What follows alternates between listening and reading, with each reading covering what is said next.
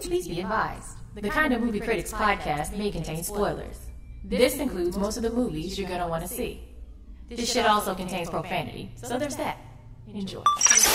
Yo, yo, it's Treasy. It's Martin the Mailman. It's your man Chandler. And I'm Young Leezy. Kind of movie critics. Um, you know how we do, man. We're we're we're a monthly podcast here, and we're gonna start our uh our Patreon page for monthly subscribers, one episode a month.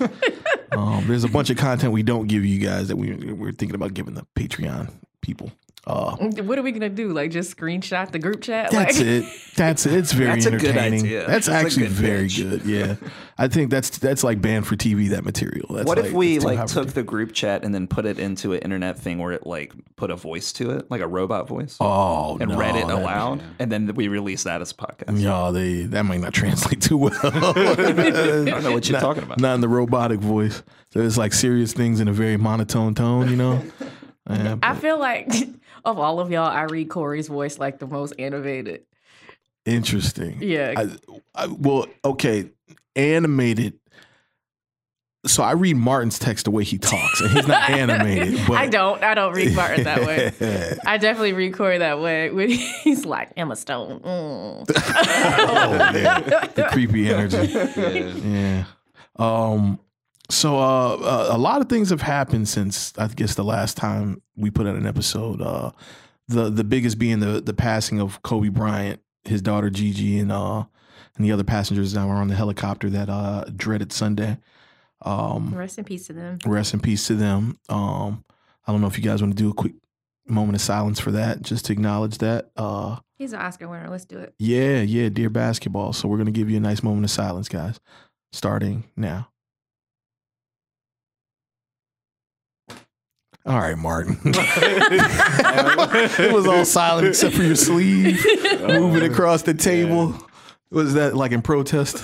No, not at all. I thought you were gonna go for 24 seconds like the NBA teams. oh no, really it's a Hey, but- podcast. in, Yeah. the, in the editing process, it became a 24 second. Yeah. yeah, that's this is a podcast. 24 seconds of silence is kind of dangerous. That's It dangerous really is. territory. Like, does this just keep working as it on still? And, and honestly, Kobe would want us to, to go harder. So I don't think he would approve of that 24 seconds. Of, he'd want us to be the best we can be with every second. and do of you breath. think He Got Game would have been a better movie with Kobe? No. I didn't even know that was a thing. Was that a thing? Yeah, I think. It I thought it was Allen I, Iverson that was supposed to be.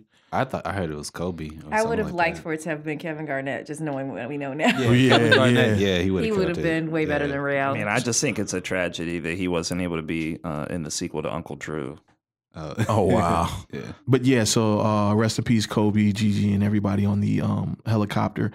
And uh, Kirk Douglas also passed away, um, which obviously, you know, that's uh, um, like, you know, that's a that's a blow to Hollywood. He was a gentleman that seemed to be in every era of, uh, you know, filmmaking. So He's uh, 103 years old. Yeah. man. What's funny is maybe like a month ago, I like checked to see if he was still and alive. he was, And yeah. he was, and I was, and it said like how old he was, and I was like, God dang! Yeah. I knew he was old, but I was like, Yo, is he still something about his? I want to say, is what's his grandson's name? Cameron. I don't know, I think his maybe. name's Cameron Douglas. Okay. Um, Cur- uh, Michael's son. Mhm. Um, because they did a movie with the three of them, and you cannot understand anything that Kirk is saying like the entire movie. Oh wow. But um, I don't remember what it was called, but I couldn't get through it because I couldn't keep translating. Sorry, Right. that's really insensitive, but whatever.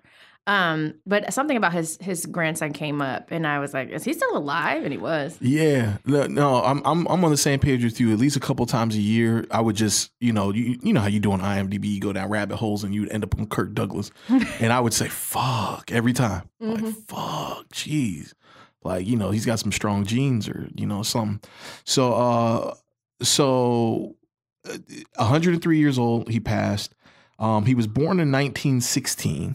All right, That's which- a year after Birth of a Nation, Yeah, the the the one we don't speak of anymore. the bad one. yeah, the right? bad birth of a nation. That it was also a technical marvel of filmmaking. Right. One of the great tragedies of this industry. right. Yeah, and the year before 1917. Right. Which this is not a stand up comedian podcast, but, you know, there's some there's some humor there, right? Sure. Like he, he was, you know, Yeah. that he was, but Well, it's crazy. Yeah, they were able to consult somebody who was actually there for the film. yeah, yeah. technical consultant Kirk Yeah. Douglas.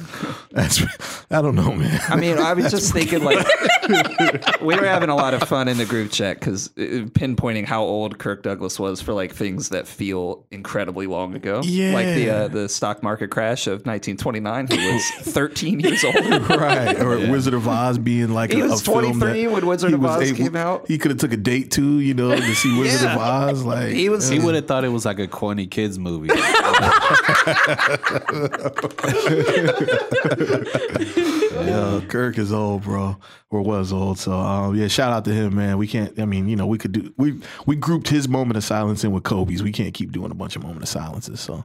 um uh, but yeah, man. So that that's that's that's kind of funny. Kirk He's- he- Douglas was he was in his 80s when the internet came out. he, dog. Oh, yo, that, first of all, No, no, he was in his 70s, but yeah, I mean, this was an elderly man at that point. Probably never understood the internet. So my thing is like if an agent sent him a script, right? Like you know they probably do it via email. And you're like, well, I don't what the f- print it and bring it over here. I don't know what the fuck you're talking about. You know what I mean? That was probably a bad Kirk, you know Douglas impression. But yeah, maneuvering around the internet in the '80s, uh, in in his '80s, like it's impossible yeah. to grasp. I mean, yeah, because when you're wh- what out, the internet, what's let's say ninety five is when it starts to like you know it's it's everywhere, right? Uh, Kirk Douglas at that point is uh, seventy one.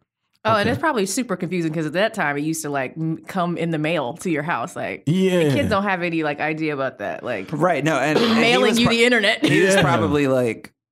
This will never catch on, right? Right, and then he's like 85, and he's like, "I guess it's still a th- should I learn? I probably don't have long left, right? I'm not going to worry about it." right, And He's right. 95, and he's like, "Well, I mean, maybe I should get a hold of it now." Yeah. So maybe like the last like eight years of his life, he was like really into the internet. Maybe he just like became a whiz at it. Or he could have been like, so y'all got all this technology and you reinvented a telegraph. That's really, really awesome. Uh, right. Yeah, I don't know. That that that would have been those would have been great conversations. Oh, Who here has seen 1917? I I've seen have. it. You've seen it, Martin. Yeah. I It's haven't great, right? The old folks in the Yeah. room haven't seen it. Yeah, I haven't seen it. It's on my list for sure. I mean, I I'm not a war movie guy. I don't know if you that's a genre you like, Martin, but it's not a genre I'm generally in favor of. I don't and like this- it either. yeah. This movie moved me like I have, am rarely moved by a film. I saw, I saw it twice. I would love to go see it again, but I think it's like probably one of the most accessible war movies. Yeah, definitely for this generation. sure. Because I know the the um, criticism has basically been like it feels like a video game. I don't But- understand how that's a criticism. Yeah, that's exactly right. Because like that's a plus for me. Like if somebody could do like a really good video game movie, that's kind of what this feels like. Yeah. like definitely like a lot of the sequences when he's like in the dark or whatever, like Yeah. going through this like no man's land. It felt like Metal Gear Solid. Well, and to I me. think that's really just a comment on the aesthetics, right? Mm-hmm. Yeah. Because video games have always utilized by their nature a floating camera that Yeah. never cuts. So I don't. I, that's a BS criticism to me to be like, oh, it uh, reminds you of the way a video game looks. That's to say nothing of the incredible storytelling or performances or cinematography that happened in the That's film very true. which Exactly. 1917 has like the best acting in a war movie that I've seen in a long time. Better than Private Ryan.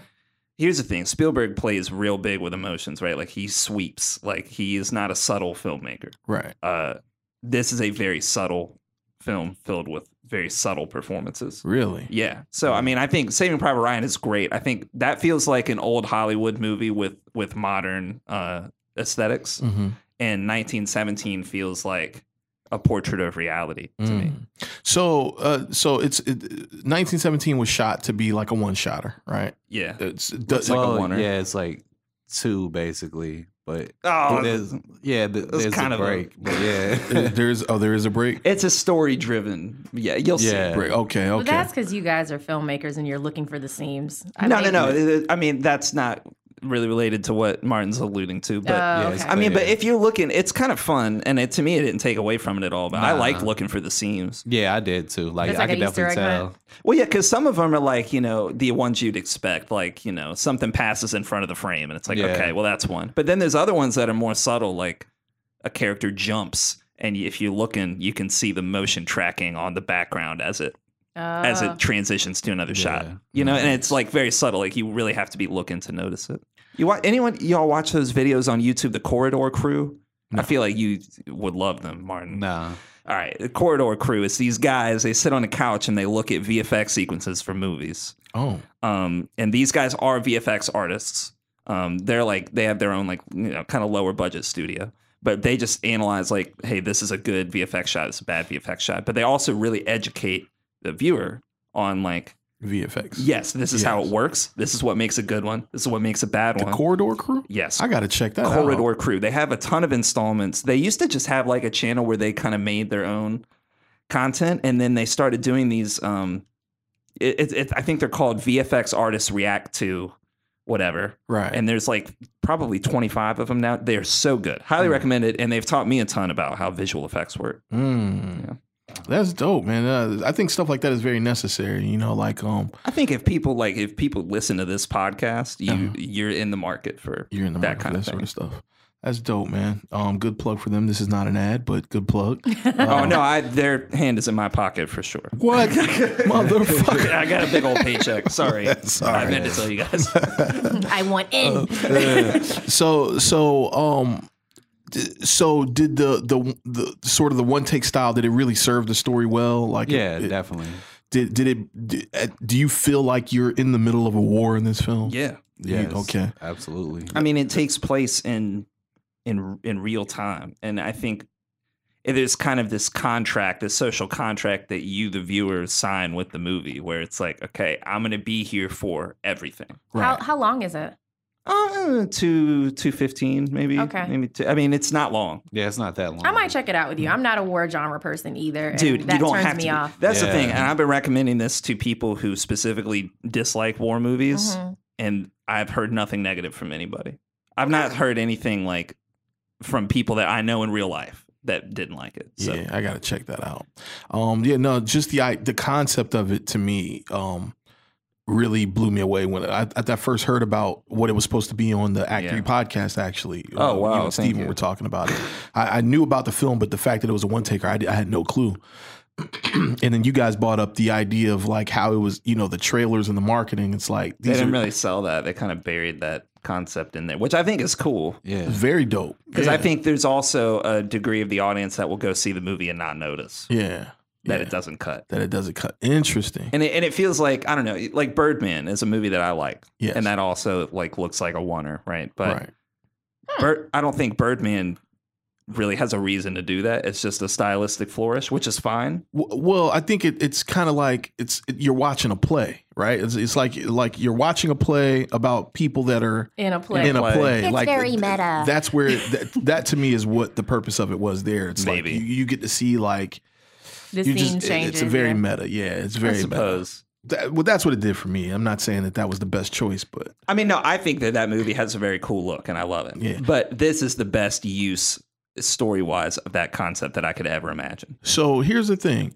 The best one take movie I've ever seen, it was like I think episode two that we did of the kind of movie critics podcast. I mentioned it. Is this movie called Victoria? Which Yeah, I the German- watched. the after. German film? Yeah. Whoa. Way back. Because it's a re- Sorry, that's a yeah. real Yeah. oneer. They Yeah. really It's did not. that. no- It's, Yeah. n- it's a no bullshit one that they like Yeah. shot every time. Yeah, but th- what I really liked I think they about it- only shot Victoria two times too. I think they only had enough budget for two times, that's amazing. and they used the I don't remember which one. Probably the second take. I think it was the second that's one. how it usually goes. But they had that was so low budget. Yeah, they could only do it twice. Dog. See, to me, the way they use time, Mm-hmm. whereas like she comes out of the club and then uh, you know as the night, you know, and then it transitions in the morning time. That to me was the best. Like that to me is what what really drew me in about it. Yeah. was that I knew I watched a one take movie, but but in your brain, the way and the time that they shot it and how. You know they used the sun, and it- it was fucking amazing, bro. It's like incredible. it's incredible. So, so I, I hope 1917 sort of. Well, I pulls would the- say, I mean, there's a core difference there in that Victoria is actually the magic trick of making that happen for real. Yeah. And 1917 is, you know, a, a very expensive Hollywood production Right. that is mimicking that aesthetic for a story purpose. Gotcha. So, you know, it's not going to be It's impressive not in the as same way. ballsy. yeah, Well, sure, and I mean, yeah, because I don't think you can do a, a such an expensive like war epic in one take. Actually, Right. with all the effects and Yeah. stuff that they have going on, there's Yeah. no way. No way. Um, so uh, we bring up 1917 in relation to the Oscars, which are happening tonight. Which so by the time you listen to this episode, the Oscars already happened. That's right. Um, and 1917 obviously is a big contender for Best Picture. And then y'all's prediction is the second. If 1917 doesn't go, it's Parasite, right? Yeah. That's uh, that's your prediction, Chandler and Martin. Yeah, Yours as well. Well, you Sure. haven't seen. I haven't seen Mm-hmm. That's- fucking anything. Parasite was fucking amazing, bro. Like that. I am the person who cannot get over the six inch wall of the subtitles at in the theater. I will watch it at home, home. with this with because like I waited for Handmaiden until it came on, yeah, right. on TV and like I very much enjoyed it, but I can't watch. I can't do that in a theater. Like I don't. I can't do it. That's interesting. understand. Why? I just can't. I, I I can I can watch a movie in English or in Spanish in a theater, and that's it. I, if it's another language other than that, God bless you.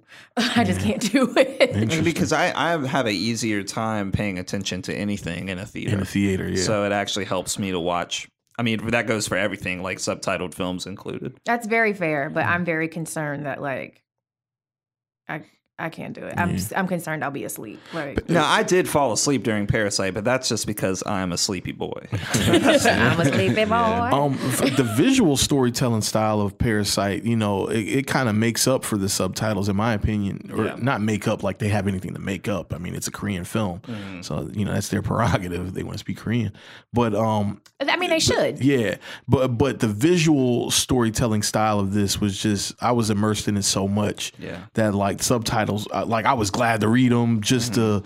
to uh, you know it was a privilege to be able to read them to it, it, to- to go parallel with what I was seeing you know that's how it almost felt for me um it didn't get in the way at all man and and I'm the slowest reader that uh, that they come in bro like Yeah. uh, you know um You know what? I was going to watch in the theater. I just couldn't find it. That does have ser- subtitles. I was going to watch The Farewell, but like part of that movie is also in English. right the farewell I wanna say Farewell that. is very good. It's a shame that that didn't get nominated for anything. And I Lily lied. Wong is like, I mean, a powerhouse director. I think going forward, it will feel real dumb that she didn't get.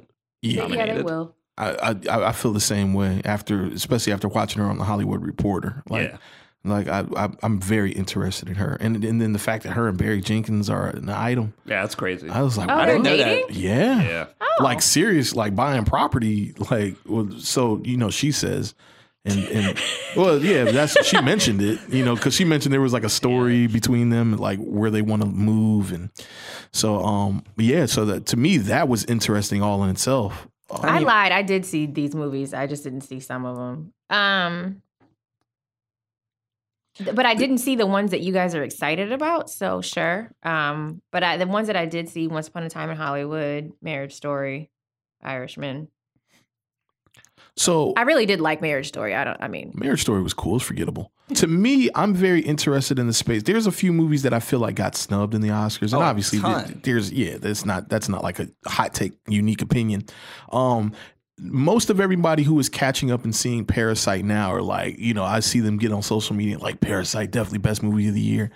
And for any of my friends that have ever come out and say that, I, you know, I, I agree with him. It's really dope, but I always say it's my second favorite film. And my first favorite from this year that didn't see anything was Last Black Man in San Francisco. Um, and for me, that was the most inspirational, um, visually stunning film that I had seen. Um, and and I, I just have an affinity for films that are done on a very, very low budget, you know, um, but still have th- this morsel of storytelling uh, that is unique or, you know, that that permeates far beyond like the viewing experience, you know. And I- and there's so many things that that Last Black Man in San Francisco has changed the way that I view things as a filmmaker going Wow. into projects. Uh, I ju- had no idea that had that much of an impact on you. I knew you liked it, but yeah, D- just it it was it was amazing on every level. I mean, the acting could have been a little bit better. But everything around the acting was so genuine, man. Did, did, did have y'all seen it? I haven't had time. I know it's available to stream. What service is it on right now? Uh, Amazon. it's on Amazon. Okay. I that one. Um, rest in peace to the nod because they're going over to Quibi or Quibi. oh, really? as Chandler likes to call Oh. it. Um, but they're yeah, so their last episode like aired this week, and I'm pissed. Okay. Um, But well, last week, and I'm pissed about it. But whatever, I don't matter. So Right. so um, Fast forward five years when kind of movie critics is on Quibi. It's So, so, Cut the check. yeah, basically. um they th- they were the ones who really like saw it and were moved by it and Mm-hmm. made me really excited to see it Mm. and that's one of those situations where something piques my interest and then like I'm, it's not accessible for me because I don't live in certain markets. And that one had a Right. super limited release. It's very limited. Yeah. So I was just like, ugh. And then, you know, I was going to watch it how I used to watch movies, but the server for that, like, got shut down. So I How was that? could- how was what? How is how you usually watch movies? Uh, Easy. I said used to. Oh, you too. Okay. I gotcha. usually watch them in the theater. Gotcha. Feds ain't listening to this shit. But, but um, because I did want to support it. Right. But I, I mean, I couldn't. But at the very least, I was trying to see it. So when it came on Amazon, I was like watching this exactly now. Yeah. and Um, I'm grateful you told me that it was theirs. that is a beautiful movie. Yeah. Considering like it's a first film. Yeah. And it was a crowd-funded film. Mhm. It Mm-hmm. was yeah, they they raised they raised the funds and what's that thing called that people do?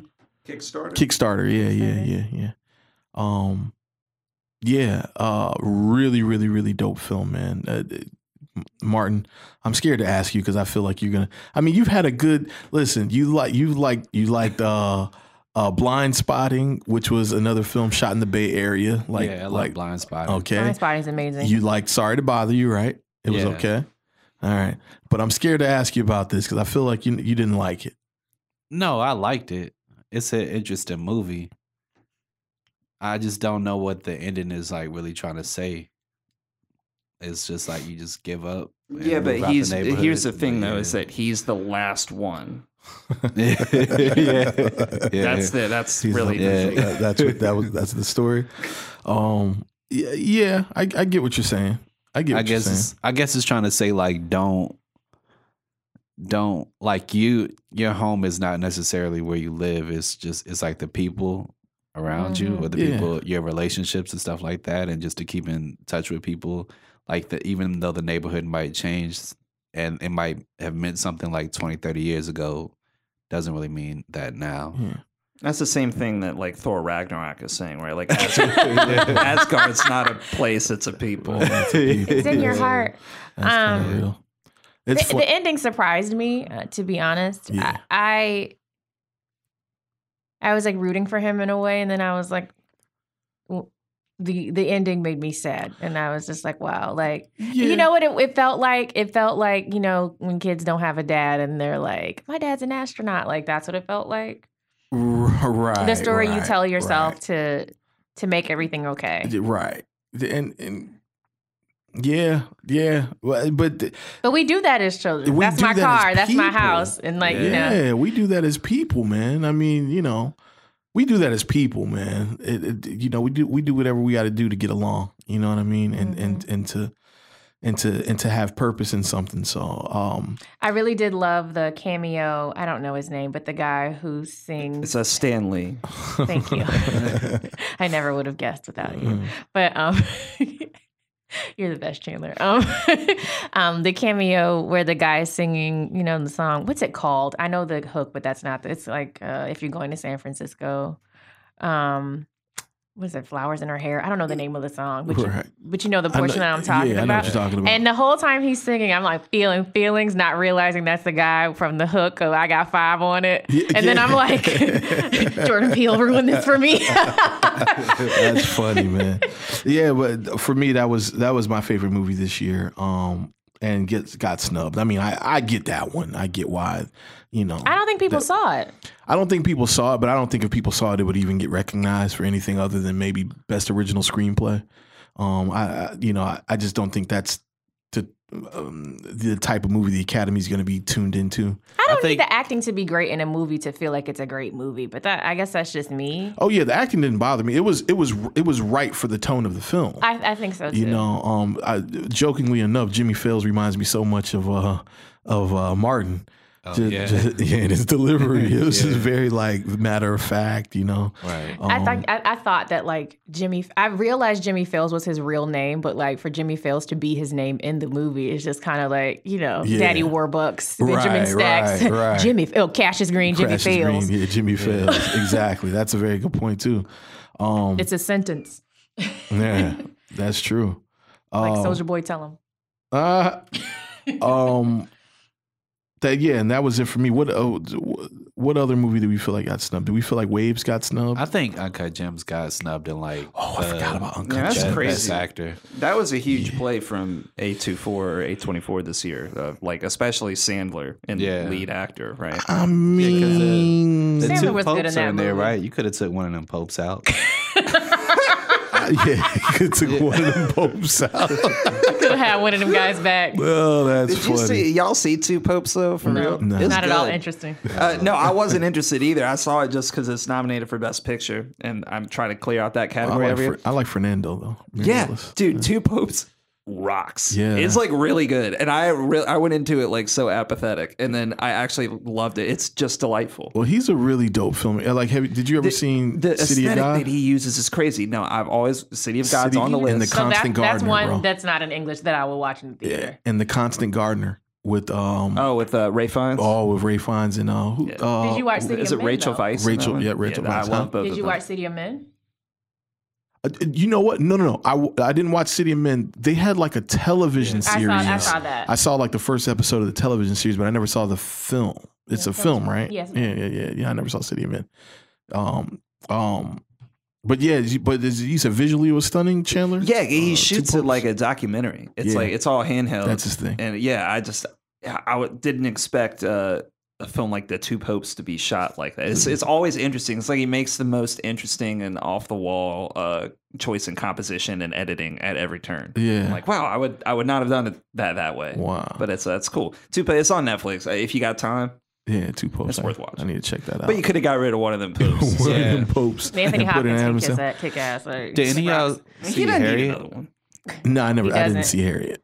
I didn't see unfortunately. Harriet Never either. saw it And, and I wanted to shout out CJ McBath because he was in it. Was Oh, it? he Uh, was? Yeah, CJ's. he- CJ. apparently he plays like a pretty. I ain't gonna say a prominent character because I haven't seen the movie, but it, it was a big deal for him. I know, um, you know, being in it. I know he's been in a lot of things. Like I saw him in the Wu Tang Yeah, TV He's in show. Wu-Tang. I s- Um, first time I saw him on film was like in a Tyler Perry movie in like a church crowd. Yeah, And then, but I'm always seeing because I have friends in Atlanta from college. I mean, CJ and I went to high school together, but Gotcha. um, I'm always seeing like uh, people I know in Tyler Perry movies in the background. I'm like, they go CJ. yeah, yeah, yeah. I feel I just want to like call attention to this because I'm over here feeling like I haven't seen Last Black Man in San Francisco. I haven't seen Waves. I haven't seen Harriet, and then I'm over here repping the two popes. I just want to say I know what the optics are. I, you know, I'm glad you said it. And I was, I- gonna, I was gonna leave it be. Listen, it's, it's a lot of movies. I Man, didn't get to it's a- see all of them. I, I hear you. I didn't see Harriet either though. But mean, we I wanted to actually. That was like I The had trailer plans. turned me to- off. I had plans to see it. I didn't like the trailer, and then the reviews were bad. Like Huh. Cynthia Erivo's performance has been praised usually, but. I have not heard anything like really positive. Yeah, about me it. either. Black Neither, people were actually. upset at the movie. Um, I feel like there was a lot of like people just being like, it's not very good. So that's kind of I was just like, okay, well, didn't- I'll prioritize something else. it was a lot of tomfoolery around it. did like, you you didn't watch it? I didn't. I haven't seen it, but but you know the whole thing came out about them talking about how Julia Roberts. They had talked about casting That's her. crazy. Yeah. It was just a lot of like things Casting that I feel her as what? is Harriet. That's Harriet Harriet Tubman. Tubman. Like years ago when they were trying to make It the was. movie. I mean, Wait, now what? let, us not blow it out of Yeah. proportion. Is the that like- story is that a that joke? no. The No, story is that yeah. there was one conversation in a room with studio executives, and one executive was like, "Let's make it Julia Roberts. No one will know that she wasn't a white woman." Yeah, it, it, it was It's a not very, like it it was was a very a- stupid. Yes, like it, I, I, No one will know that she like that. Harriet Tubman wasn't white. So here's the thing: there's no like audio of this conversation. There this are is photos this of is Harriet a, yeah, Tubman. This because is I a feel like this got retelling. blown way out of re- proportion, and it's not like this was I a feel- version of the movie that was financed. and Yeah. moved I I forward. feel like someone probably said that to be funny. some. You're right. That's what I'm trying to possible. say is that it's possible. Th- there may have been some truth to it, which is like you know who could who who could you know there may have been it may have been a conversation of who could we cast that makes sense to finance this, right? And and then somebody. I'm just I'm just telling you how. So Lizzie shaking her head like in the in the I'm going big to tell you what strokes. happened after you're done. Go ahead. Yeah, because I, uh, so- I, I figured this out. I don't. Yeah, I have no fucking clue. Like some, basically, somebody was. I guess whoever this exec was, he wasn't even familiar with Harriet Tubman, Mm-hmm. so he's just basically saying like, we could just cast Julia Roberts. Nobody will know the difference, which is a dumb fucking thing to say in in the least. So give us your interpretation of the information that is So, being third handed um, to you. In 1985, there was this doctor who invented a time machine. found a lot somewhere, and Chandler found it. right. And he somehow traveled back. You to think this, this is me meeting. doing a bit? And it's him in this fucking meeting doing a bit. That's a I fucking was gonna Chandler say, ass thing to that's a say, Chandler- right? Okay, real quick, can we say uh, let's cast Harriet Tubman wrong answers only, and everybody go? Oh my god. Because I got mine right now. I Does will anyone- not participate in this. I will. I will. I'm gonna let you do this. Scarlett Johansson is one. Pacino. I'm gonna save so many more of you. Solidarity. Solidarity. Robert Downey Jr.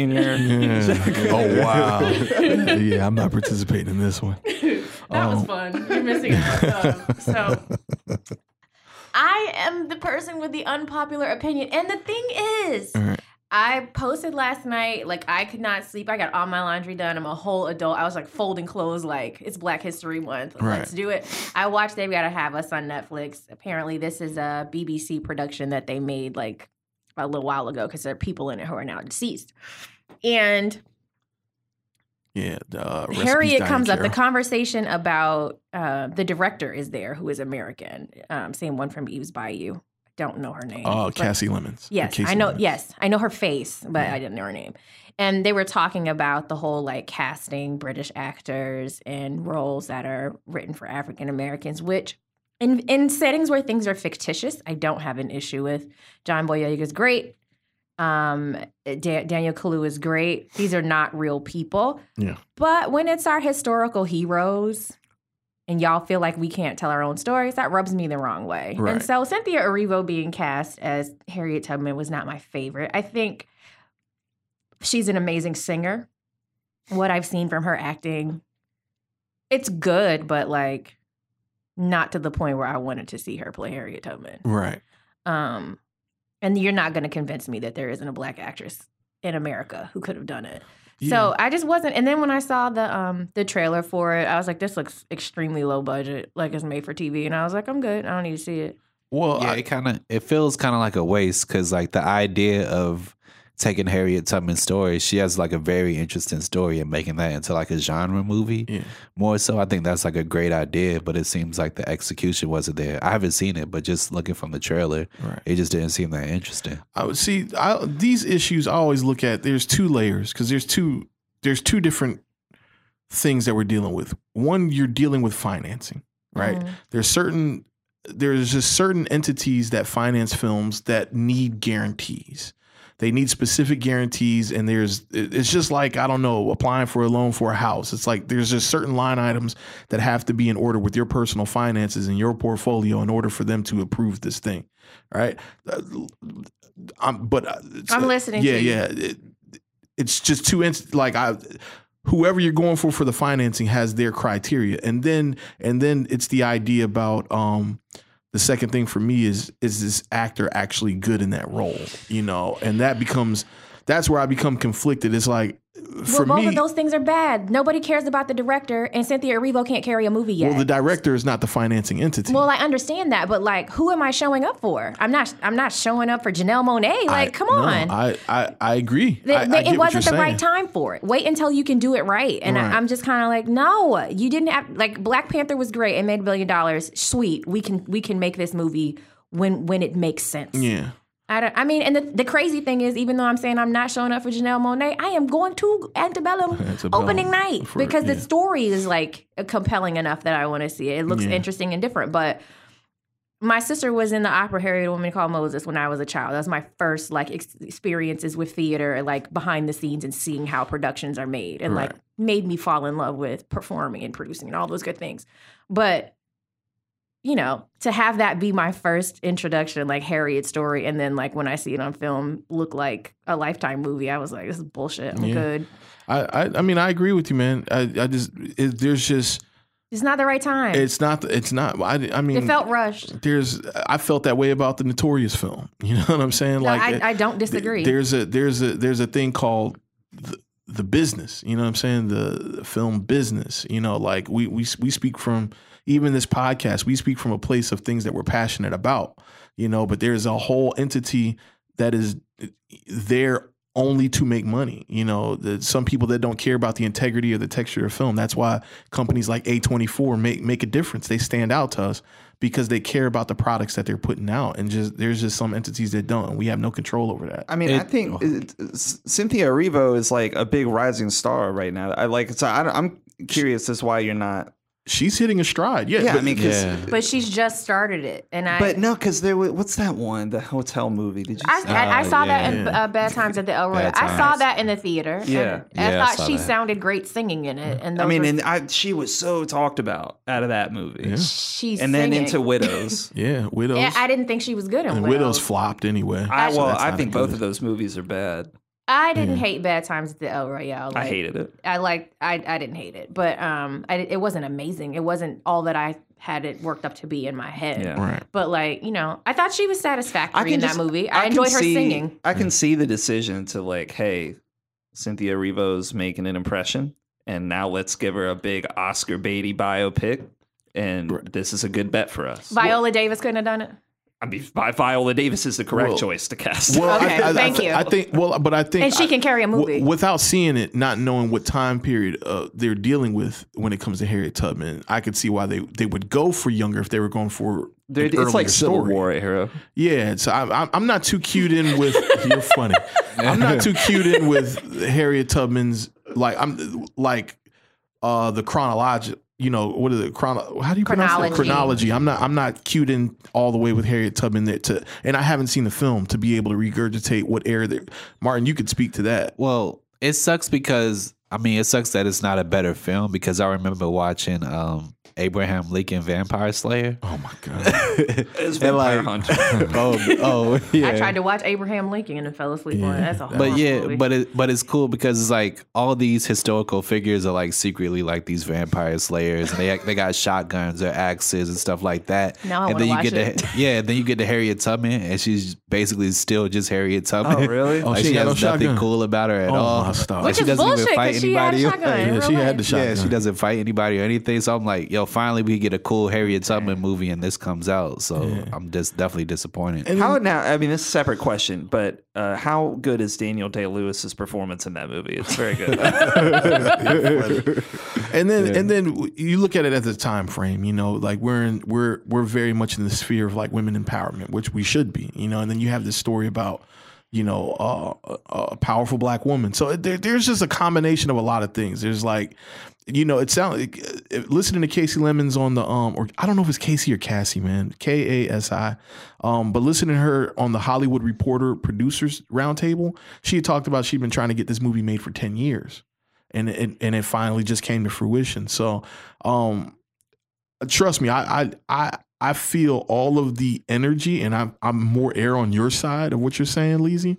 But I definitely it, like it's just a fight that like I'm just tired of fighting because it's like people are gonna these entities are gonna do what they want to They're do. gonna do what they want to do, and we can tell as many stories about her as we want to. I I said um, over the weekend, I you know against my better judgment, I watched Nina Yeah. with Zoe Saldana, and it Oh. was way worse than like how bad that I had anticipated that it would be. right? But I'm still like Michaela Cole can get it right at some point. Sure. Um, I Oh, she would have been an amazing. I would have loved to see her as Harriet, but I don't even know what she's doing. Her IMDb is like stalled, which makes me very, and she's not on Instagram anymore, But- so that makes me very worried. But But that goes into your argument. She's Afro British as well. um, she could have. Well, I mean, she could have done it for no other reason. In in Nina Simone, like she can act, and she actually looks like Nina Simone. I Like, think she would have killed. Nina Oh, I think Simone. she killed Nina Simone, Yeah. and like she knows she can. She said it. She's like, "Oh, I know, I got it." Yeah. But um, I would have taken that over Zoe. Yeah. Well, And the thing is, like, I don't, I don't have a thing against like an Afro Latin person playing a traditionally African African American role because in this country, a lot of times that's their experience anyway. That gives us the way people perceive them. yeah.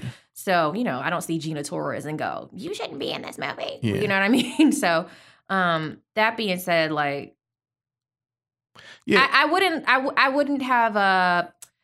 I probably would have still felt prickly around it if I'm being honest Mm. for for someone like a Harriet Tubman. Um, but Michaela Cole is not carrying a movie in the states either. That's not happening either. Sure. So I, I think what's it may imp- have had some of the same challenges, even though I think like she may have been better at it. what's very important to me is that you know that there's just like we have representation in front of the screen we need representation and th- for everybody right we need representation in the financing portion of the the film industry um, because that's what happens here is that you know you're, you're dealing with people that care they don't they don't they don't have the um, sentimental context, right? They don't have the sentimental value. It doesn't matter to them the historical value of this thing. Uh, the monetary value is all that matters. That- Whereas, like you know, there's people like Robert Smith, the guy who um, w- was it Morehouse. He paid everybody's tuition for like 2018 or something yeah, like he that paid off their student loan. he finances films. You know, um, if the, the guy Dion uh, DT Dion Taylor that did like The Intruder.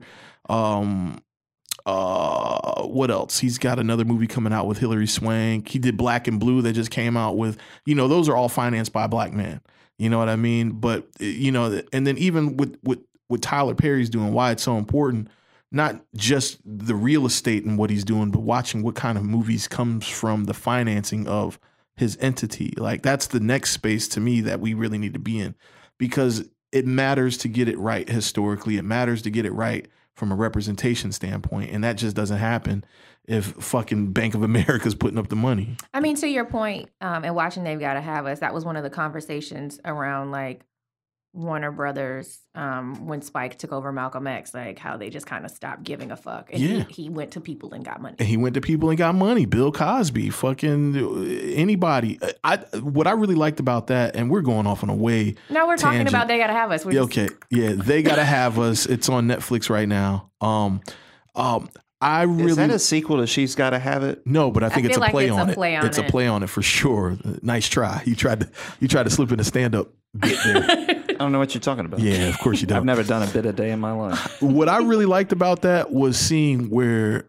Larry Fishburne came into Spike's career. Mm-hmm. I had no clue that financially he contributed to She's Gotta Have It. I didn't either. I just thought of him as, you know, uh, Big Brother Spike Almighty. I did not. That's funny. I did not know that Debbie Allen was a producer on Amistad. I did not know that. And th- I'm going to tell you something that really bothered me. I have heard it rebroadcast twice on NPR.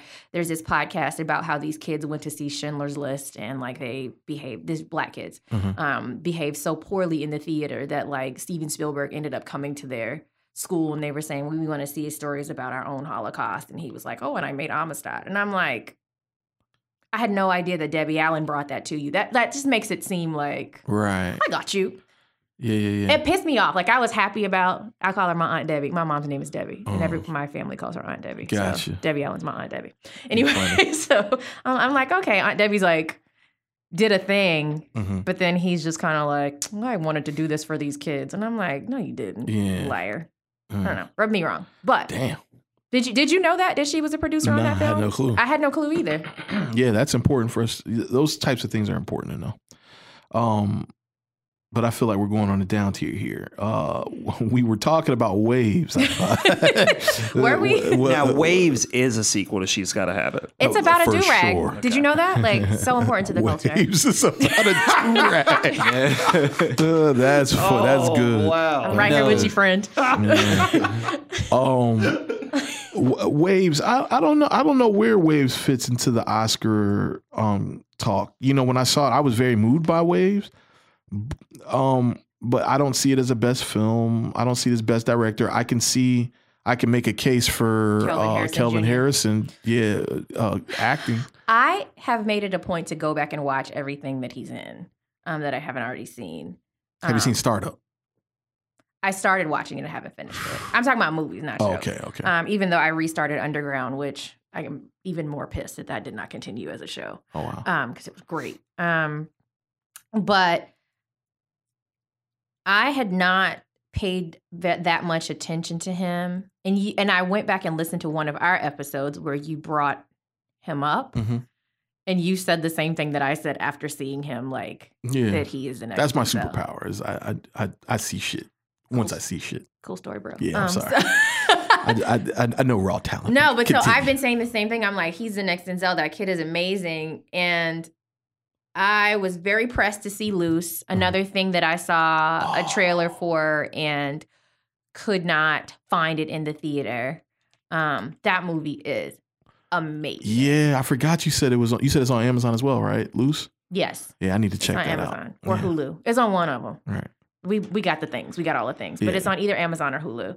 And um, so after seeing him in in Loose, well, I saw him before that on Godfather of Harlem, Mhm. and then seeing him in Loose after that, I was like, oh, there's a range there. And Right. and then when I saw him in Waves, he's playing a high school kid again, hmm completely different kid. Mm-hmm. Yeah. Um, and as impressed as I was with his performance in Loose, Waves blew me away again. Right. It was he is just He's powerful. he's amazing. Yeah, he knows how to harness that energy, man. Wherever it comes from, whatever his he's from New Orleans, and New Orleans is, you know, it's it, it's very culturally, you know, it's in tune, man. But it- whatever whatever experiences he had as a kid, he harnesses them properly, man.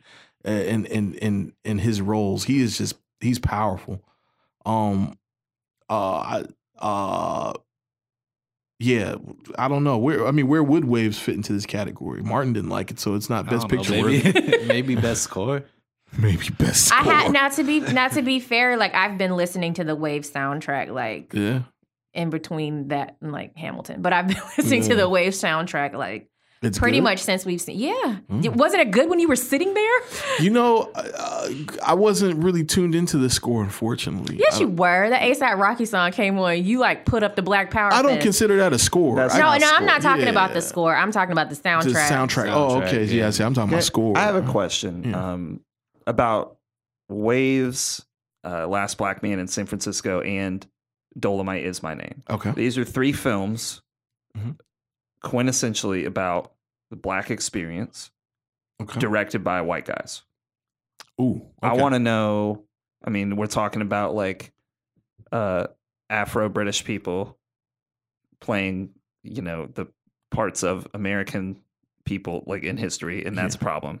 Is it a problem that white men are telling these stories about the black experience? Interesting then, Yeah. enough that came up, and they've got to have us too. Yeah. Um, and I like how they addressed it.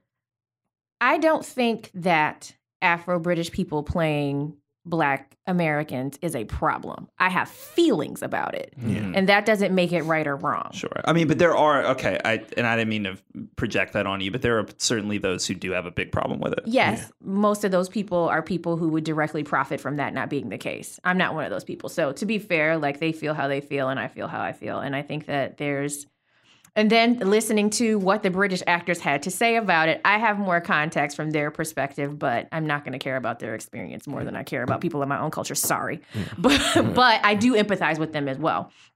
As far as white people telling a black story, this was one of my criticisms of Waves, and I said it as soon as we finished. I think it is an excellent movie. I think that um, the acting in the movie is amazing. I love the story. These did not feel like black people to me. Right. Now, Treasy said they felt like black people because they were black. That you could have told the exact same story with white people in it Yeah. and some of the some of the ways that they were behaving in real time did not feel like a black family that I know. That that you were familiar with. yeah, Correct. Mm-hmm. maybe there's a black family I don't know that behaves this way, but they didn't feel like a black family I know. Did that distract me from the story itself? No. No. No. It's and I still think it's a good movie. Yeah. Um, but I did not feel like it was a black story. Yeah. I, I and and that that's a very good question, uh, Chandler. I I have a two prong answer to that. So in the case of Waves, in the case of Last Black Man, no, I don't have a problem with it because I feel like um, I feel like um, I feel like there was a genuine interest in the material and the vantage point, and I feel like that they were the right conduits to make this happen, Mhm. right? um to to to to get these made the way they were especially with, like with last black man like the the the tell the the presentation of it was just i i was i was in love with that so much i didn't care who made it right in the case of dolomite yes for me i'm not a fan of craig brewer Me either. um i i think the way he i think the way he portrayed black people in hustle and flow I just, I just see him as very irresponsible with, with the portrayal of black people. Mm. And then I take it to another step with this. Um, I I have a I don't understand why so many. You know, he was the he was the only f- Craig Brewer was the only filmmaker that John Singleton like really endorsed when he was alive Right. right? Like gave him two opportunities. You know what I mean? And in this case of Dolomite, Eddie Murphy obviously is bigger than anything in, in you know any piece of it's the biggest part of this movie, right? It's Eddie Murphy. You know, you have the ability to say who you want, who you don't want on a situation. Why did you choose Craig Brewer? You know what I'm saying? Like if you've seen like his body of work up to this point, what about Craig Brewer made you feel like he was the best choice for this? I don't feel like he's very special either. He's not. He And to brings your nothing point- to the table. and to your point, um, just backtracking a tiny bit, Yeah. watching like because I didn't really speak on Last Black Man. Jimmy Fails wrote it's his story. and It's he his wrote the story, movie, right. So a white man coming into the situation, the writers, the black people who matter in this situation, they're still in the room, Right. um, right. uh, And I mean, clearly, I think even if it's like Trey Edward Schultz and the cast of, of Waves, right? Like there's a collaboration there.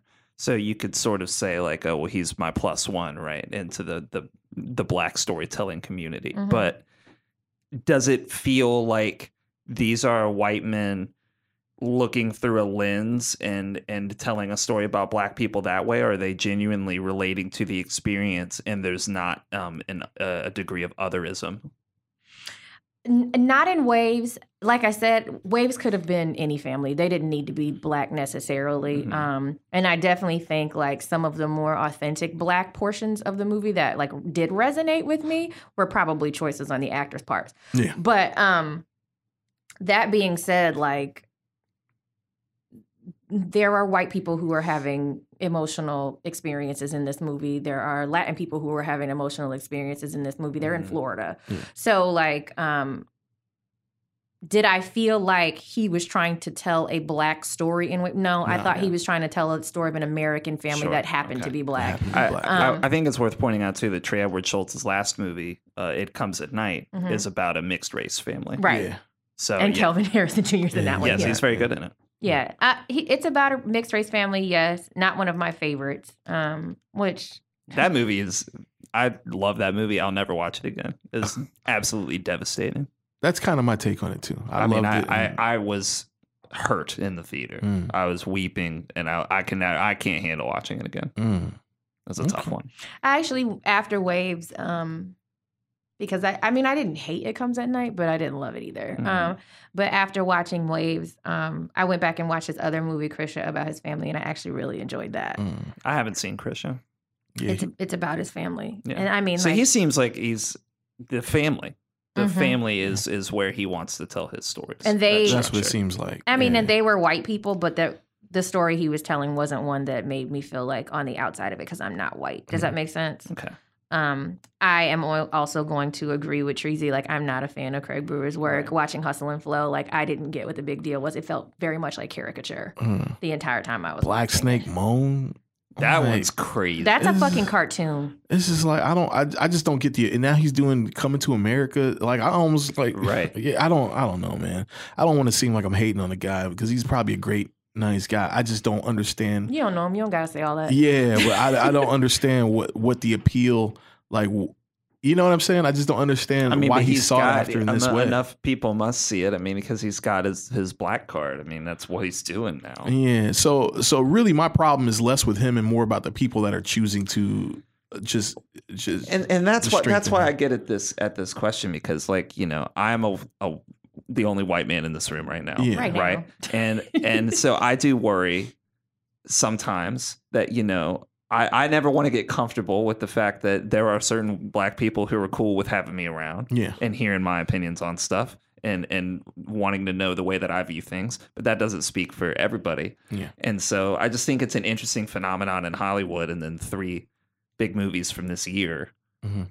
that have white directors. I just think it, I, I I think that's interesting and I don't know if I would like to believe it's like hey these guys, you know, they can just they they relate and they they speak to the universal experience and this is not any sort of gross thing happening, but I, I just don't know if it actually is that way. Yeah. Well, I Yeah, mean, it's, it's in the tou- case- it's tough. In the case of Last Black Man, that is a black story. Yeah, that's a black story. I do not feel that Waves is necessarily a black story. And Dolomite is obviously a black story, but I think it's poorly executed. So I think like we can look at that through Yeah. three different instances. sure, of it. I mean, yeah, you can't blanket all of them. No, no, no. But it's a fair question, It's a and I'm fair glad that you question, asked yeah. it. And I, it's for me, it's like, it's not that you're white. It's what are you doing? Yes. What are you doing there? It's like you know, I Sophia Coppola and Detroit like didn't love that, but She wasn't. So, it, wa- it wasn't, it wasn't Sophia, Coppola. Who was it? Um, It was Catherine Bigelow. Catherine Bigelow. Yeah. was I upset that she was white and No. telling the story? Like, no, what, but what Me did you either. do with it? Like, you know what I mean? Like, Yeah.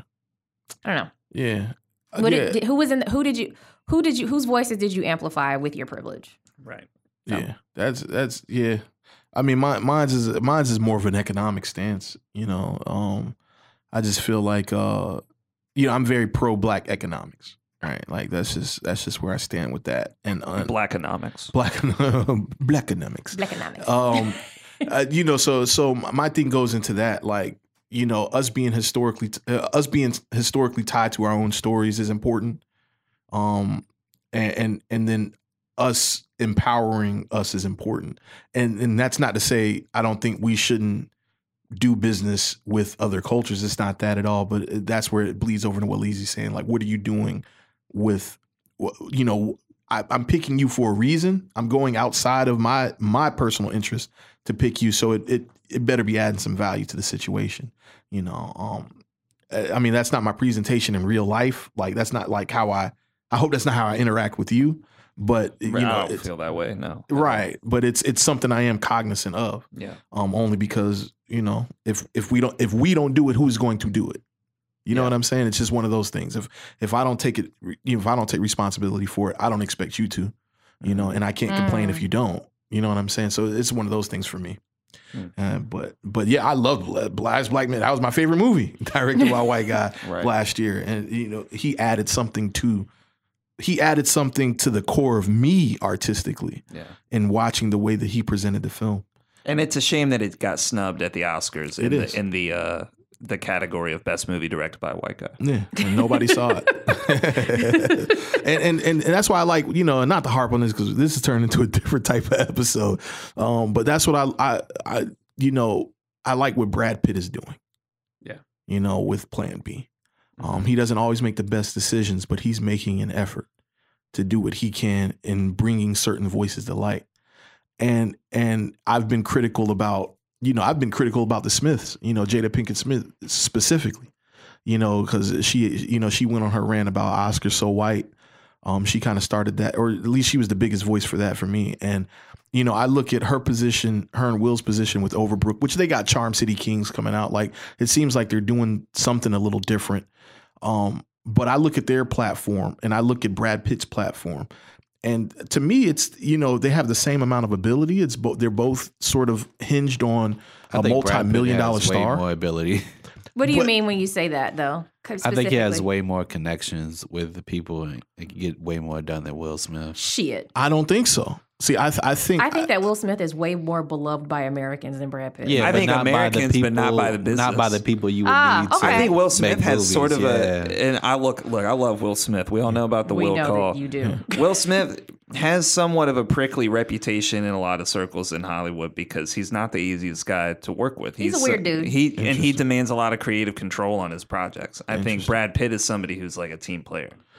So I think there's something to what you're Yeah. saying, Martin. see well i look at i look at it like w- you know my first time seeing plan b was the departed right that was my first time being familiar with the logo being familiar with what they're doing from that time to where we're at now with Brad Pitt, you know, he was behind Moonlight, behind, you know, Bill Street, behind I mean, he's been behind s- he, Mm-hmm. He, was has an behind La- Oscar for 12 Years a Slave. 12 Years a Slave, he was behind Last Black Man hmm like um it to me it's the decisions Selma. that he's making Selma he's making specific decisions that I think are in, are putting him in sort of like a space to be sought after for this independent sphere this independent movie making like hemisphere you know what I'm saying like whereas Will I don't think anybody looks to Will Smith in that way you know you come to him if you want him to be in your Yeah. movie you know what I'm saying like it's the decisions that you're making but you can't it's cool if that's what you want to do, but you can't really rant Oscars so white hinged on black filmmakers if you're not empowering them and you have the ability to. They can get movies made just like any. He has connections with every single distributor from Facebook to YouTube through Netflix, Paramount, Sony. I mean, they have a, a production deal with Sony Yeah. or uh, or a first look deal probably with Sony. You know, so you have the ability to get things made. You, more ability than Issa Rae, more ability than Lena Waithe, more ability than all these people that Mm-hmm. are doing it. Who are doing it? So it, there's no excuse other than you just don't want to do it. You know, I'm sure you get the same scripts that Brad, Brad Pitt was getting at a certain point, and you passed on them because it didn't make sense to your brand. I wasn't mad at Jada's position though. I, I kind of agreed with her. I thought that the timing of it though was kind of whack, but I mean, I, I I think it's hard to argue with the point that like the Oscars were so white. They were white. no, Yeah. they were. But I, I I like what she said. Well, it you know her husband didn't get nominated for an Oscar in a movie that I have yet to see. I haven't seen it. It was decent. It was it brought awareness to this whole you know CTE movement that we're that we're dealing with. sure, It sure. was important. And I'm sure it. I'm sure it was. You're talking about Concussion. oh, uh, tell the truth. Yeah. Tell the the truth. Take the truth. that was very black of you. Um, shout out to my friend Lorena, who refers to John Q. Denzel Washington as "Daddy, I need a heart." That's what you just did. Wow, that's funny. Yeah. But um, I wasn't mad at the message. It's just I don't. That just wasn't the right messenger for me. That wasn't the right. It's like when Al- how people feel about Al Sharpton talking about certain types of issues. I feel what you're saying, and I feel what you're saying. And on top of that, her husband being snubbed in like a lot of circles, which I don't know if he was actually snubbed because I didn't see the movie. And I, also, I don't remember what the movies were that he was up against to say like whether or not they were actually better than him or he deserved to be in that room. Right. I don't know. I don't remember. But taking the messenger away, her message of we can celebrate ourselves and like we don't need approval from this. It, the award means something. I'm not going to take anything away from that, Oh. Yeah, but yeah, like yeah, yeah. let's not be begging. Let's not be begging to be Yeah. in a room. Like let's celebrate the rooms that we have and amplify that. Now that message, that part of the message, I agree with. That is what I'm saying I Yeah, agree yeah. with. As far as like And, and and and not to cut you off. I mean, she's done a full win- like I love what she's doing with Red Table Talk. I I love Red Table Talk. Yeah, I think I think that that is a direct response to what she's saying. Let's create our own table, literally, Mhm. that we can bring. You know, I brought the damn table. I got to I- bring nothing to it. there you My go. table. so if that's what came out of that, I'm okay with that. You Mhm. know, I'm okay with that. Um, I'm I'm speaking about something different, but Okay. I'm okay with that. Um, and and yeah, I don't know, man. Let's let's let's shift gears, man. We're Can a we little can we morbid here. hit on Bad Boys for Life real quick? We I might as feel- well. I we here feel like on that's the what we Smiths. should go to. Yeah, I talk love about Bad it. Boys for Life. Did you? What? Uh, Yeah, I mean, I thought like the story is like eh, okay, it's not great, and it tries to go for some dramatic reaches that I think maybe are a little bit of a, a misstep. Um, and it didn't totally hit with me. That said, um, I think Martin's ideal. moving forward in his chair. I think Ideal and Bill All are are very uh, promising directors, and I hope that they go through on this uh, rumored deal with Marvel. I think that Oh, that's a really? Oh, good that could pathway. be for- interesting. Yes, I think that's a good pathway for them. They're right in the pocket of what Marvel likes, and clearly, I mean, I think they do a good job, like using Michael Bay's aesthetic, but like kind of making it their own. It's got very kinetic action sequences, and I think that they know how to handle the comedy. This is the most fun that it looks like Will Smith has had in years. Wow. I know they're slated to do, I know it's not Will Smith, this is another Jay Brockheimer. They're slated to do Beverly Hills Cop 4. That does not excite me. I would not be upset if that fell Yeah, apart. Me neither, but Teresa Randall needs another check. yeah, yeah. Um, uh, you know what? I, I saw a piece of their because they're they. I think they're from, um, what's that country, man? Um, Belgium, right? They're Belgium filmmakers. welcome back to What's That Country? the category is Ideal and Bill Hall. Tracy, we send the question to you. You stupid. I think they're. I think they're. Um. Uh, Belgium filmmakers, right? Or at least they, What they do you went call to film people school. from Belgium? Like Belgian, like the chocolate. Belgian, Belgian, yeah, yeah, okay. yeah, they're Belgian filmmakers. My apologies. Are they Um, really? I well, or I at don't least they, know. or they, or they went to, or one's like Moroccan, I believe. They both went to film school in Belgium. It's something like that. They met in film Mm-hmm. school. But it, my point of saying that was, is I saw one of where their, John Claude Van Damme's from? yeah, he is actually. Um, I saw one of their older films, like I, maybe the film that came out before or the one that got them the job Mm-hmm. um, for Bad Boys Three, and they really reminded me of like a Guy Ritchie style. Like it- Interesting. Like like you said, very kinetic. Yeah. Um, there's humor, but then there's I don't know how deep the criminal aspect is or like how graphic they are, but I mean, they cut away to the bad guys a lot in Bad Boys Three, it's, and that's some of my uh, least favorite stuff in the movie. cut away to the bad guys. Yeah, like uh, it's it, I don't know, man. It's uh, you know I don't want to like spoil it because I think a lot of people haven't probably haven't seen it yet. The movie's doing well at the box office, but it's not like it's not killing it. Right. Um, but yeah, I know the movie is is much stronger in my opinion when it's on Will Smith and Martin Lawrence. I mean, do you agree, Martin? I mean, how did you feel about it? Oh, about Bad Boys for Life. Yeah. Um, I, I I I thought it was it was a fun movie going experience for Yeah. sure. I don't like going back. If I watched it by myself, I probably wouldn't like it as much. Mm-hmm. Mhm. I think there's just like a wild reach in like the third act. Dude, So the we're story like- goes some whack. Like I'm not gonna places. spoil it, but it's like when you really think about it, like you were a rookie cop and your your uh, department head sent you to do what? Yeah. Where? Right. Like is that even in your jurisdiction? That- I had the same Yeah. thought. The story is is crazy, Yeah. but I think it was just so much fun to see Will Smith. Like, also he's breaking out of the Uncle Will type thing that he's been in. yeah. You know, he's swearing.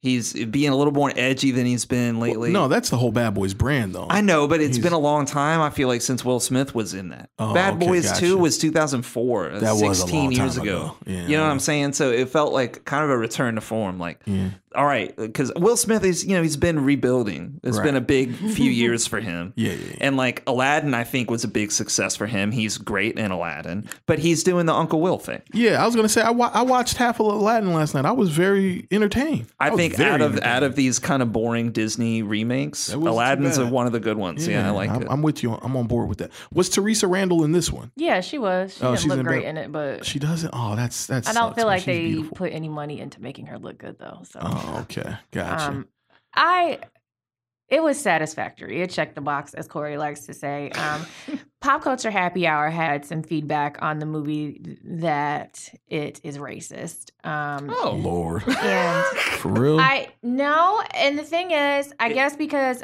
it's not anti-black racism that I Right. probably am not like offended by it in a way that like I would be keyed into. this thing if is I felt like- racist towards like Hispanics. yes, So like Yeah, DJ yeah. Khaled, DJ Khaled. I mean, I would think Uh-oh. some of the, But- but the that's- more like uh, the, the last two, like oh yeah. of the he was Cuban. Johnny Tapia was Cuban in Yeah. Bad Boys too, and like he's he is drug guy in Miami who's really Yeah. really rich. That like him going bye bye bye Bye, bye. bye, bye. I think the Bye. treatment of like the voodoo culture uh, is, Uh, is- she's a bruja, but here's the thing. that though. could be upsetting though. I think the way it's portrayed in the movie is not very subtle, I think it is nuanced. So, so me seeing Johnny Tapia in 2004 is one thing, and like there were some things I could laugh at with Johnny Tapia. Yeah. Like there was there was like some comic relief, and I like that actor. I don't know his name. I only know him for the two things that everyone knows him for. yeah, um, that and blow. yeah. And um, I need to call him the Bye Bye Man. I don't even know his name, but but um, in 2004 it felt fine. In 2020. M- Mexican scary people is yeah, it's a bit tone deaf. yeah. Mm. So I I was like I was just kind of like it's racist, and then when they were explaining it, and I was like, mm. Well, in Miami too. I mean, it- Mhm. the setting is, you know what I mean? It, it- there is kind of this idea of like, Mm-hmm. Scary we got to go immigrants. wrangle up the. right, Yeah. the scary immigrants Yes. in in our beloved beautiful city of sexy Right. It's people. Joey, Joey Pants, and Martin Lawrence and Will Smith wrangling up the, the crazy below the border people. That's They- funny because I was gonna say part two is pretty. I mean, you talk about the Haitians, you talk about you know Johnny Tapia, like But see, it felt like the landscape of Miami. Like oh this doesn't. this doesn't. oh, I get. it. I so get the like difference. you you you in Miami, you got crime. You gonna be in it with the Zoe Pounders. Like that's what it is. Yeah, well, you, know, what I mean? I mean, well, you know, with the magic of, of filmmaking, you know, a lot of it wasn't even shot in Miami. A lot of it was shot in Atlanta, Right. you know, they which is rebuilt. crazy because it actually the, i mean the third one uh, certainly feels like it was on location in miami Yeah. Some of it It's- was, but A lot of production design, bro. It's- yeah it's just it's very successful in that I- i would say Okay. yeah. But I mean, but the racism thing i mean that now that you say that i'm like yeah no, s- same because I, I didn't walk away from it. I didn't, and I didn't walk away from it feeling that way. And Yeah. me personally, like my relationship to, um, to witchcraft and in in cultures that are not like traditionally like associated with like American religion or like Western Yeah. religion or whatever. My relationship to that is is different. So I don't look at someone a Latin person or a black person, Afro Caribbean person or whatever, like them being a witch, whatever the language for that is in Mm. that particular culture, Yeah. as being evil. It's just that's their religion. All right. So Bruja. Yeah, but it, then The it's bru- sort of like bruja. demonizing their religion.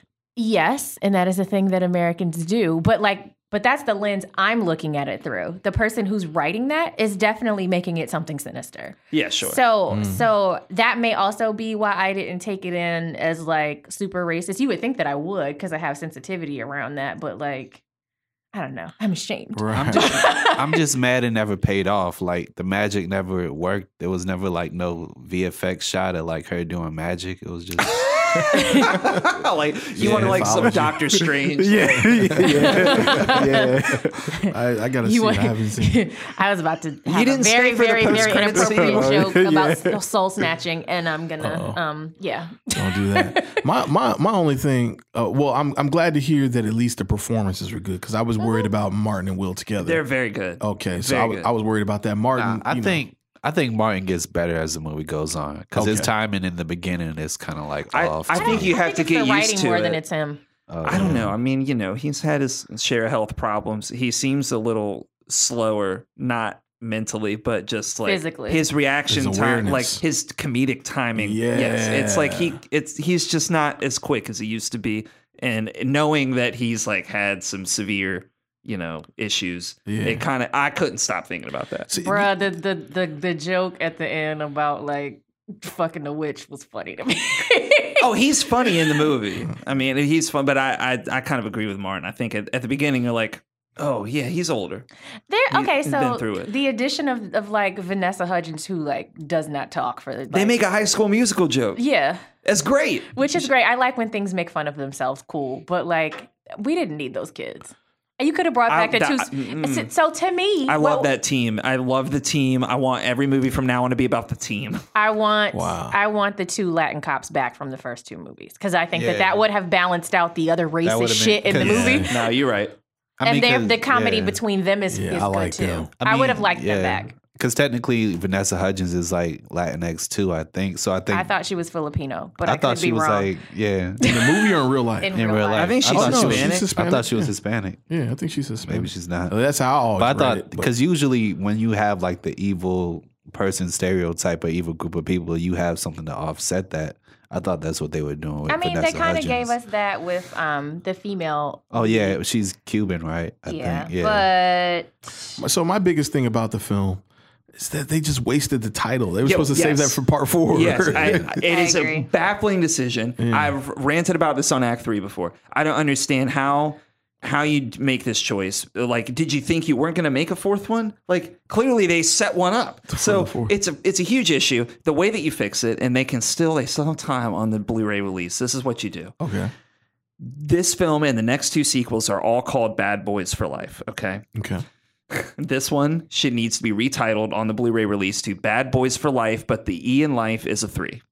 Bad Boys for Ah. Life is a number four instead of the word four, and then Bad Boys for Life, the fifth one is Bad Boys, but the S is a five. That's what you do. That's the only way to save this. Oh. you That's just good. call the That's next good. one "Bad Boys Forever," and I think it would still work. haha. Yeah, that is true. Ah. That's like but- Batman Forever. don't do that. Oh, I was thinking Wu Tang Forever. Wu Tang Forever. Yeah. Yeah, Wakanda forever, and I was right. Vanessa Hudgens is Filipino. Oh wow. Oh, wow, Okay. okay. Damn, you learn They from just every did She- it. child. Try she's off. not that like technically, yeah. technically, that's Yeah, it's like still they're- Hispanic, they're- sort yeah, of. kind of, yeah. They were Wow. conquered. that's interesting. Um. Also black. Yeah. Get into that. Um. Honey Boy was on my list. And I am so didn't glad know it anything popped up. about it. Yeah, yeah, that was. I think Chandler, me and you were talking about trying to see it at one point, right? Yeah, I really wanted to see it. You know, it, we have a shorter awards season window this year that's been talked about all over the place, and so I really was feeling the crunch here at the end, and I still did not see so many of the movies that were nominated for Oscars, Right. Hmm. which is kind of how I prioritize things. So now, I after the awards, I begin like rounding up what I didn't see at the Oscars, and then all the stuff that was snubbed, and uh, that's going to be my next few months' mission. Gotcha. And it's I tell you though, Honey Boy at the top of that list. Yes, Honey I need Boy's- to watch it soon. So Honey Boy was one of those ones I, I have like on my Fandango account, kind of like, yo, when it comes in this area, let me know. That was me and Luce and um, last Black Man in San Francisco. Yeah, The and- alerts just never came. The now, alerts- is that the one where he's the last one? Yes, Oh, okay. la- Last black man. there in was San like a Francisco. few before him, but Yeah, only a few. And, and and then and then the Asians came in. Now it's now the sequel, The Last White Man quite, quite. in San Francisco. Um, I think they should make it like a like a franchise. It's like Last Black Man in like different big American metropolitan areas. Last Black Man. That actually makes me sad because It's like an anthology true. series. Like different directors take it on. Like, And just do like an Avengers with last black man in America. Chicago. Lynchburg, Detroit. Virginia. yeah. Last Black Man in Lynchburg. Fucking Ghent in Norfolk. Last Black Man at, uh, Parkways. at EVM, EVMS, E and it's it's about Ralph Northam. Oh, That's funny. That's you got to be in Virginia to know about that joke. Oh no, that went nationwide. Oh, right? it definitely did. Yeah, if they Ralph know it for one thing, it's that. Um, did, only me and Lizzie saw Honey Boy here at the table. And it's Yeah, I looking like a see big, big yes.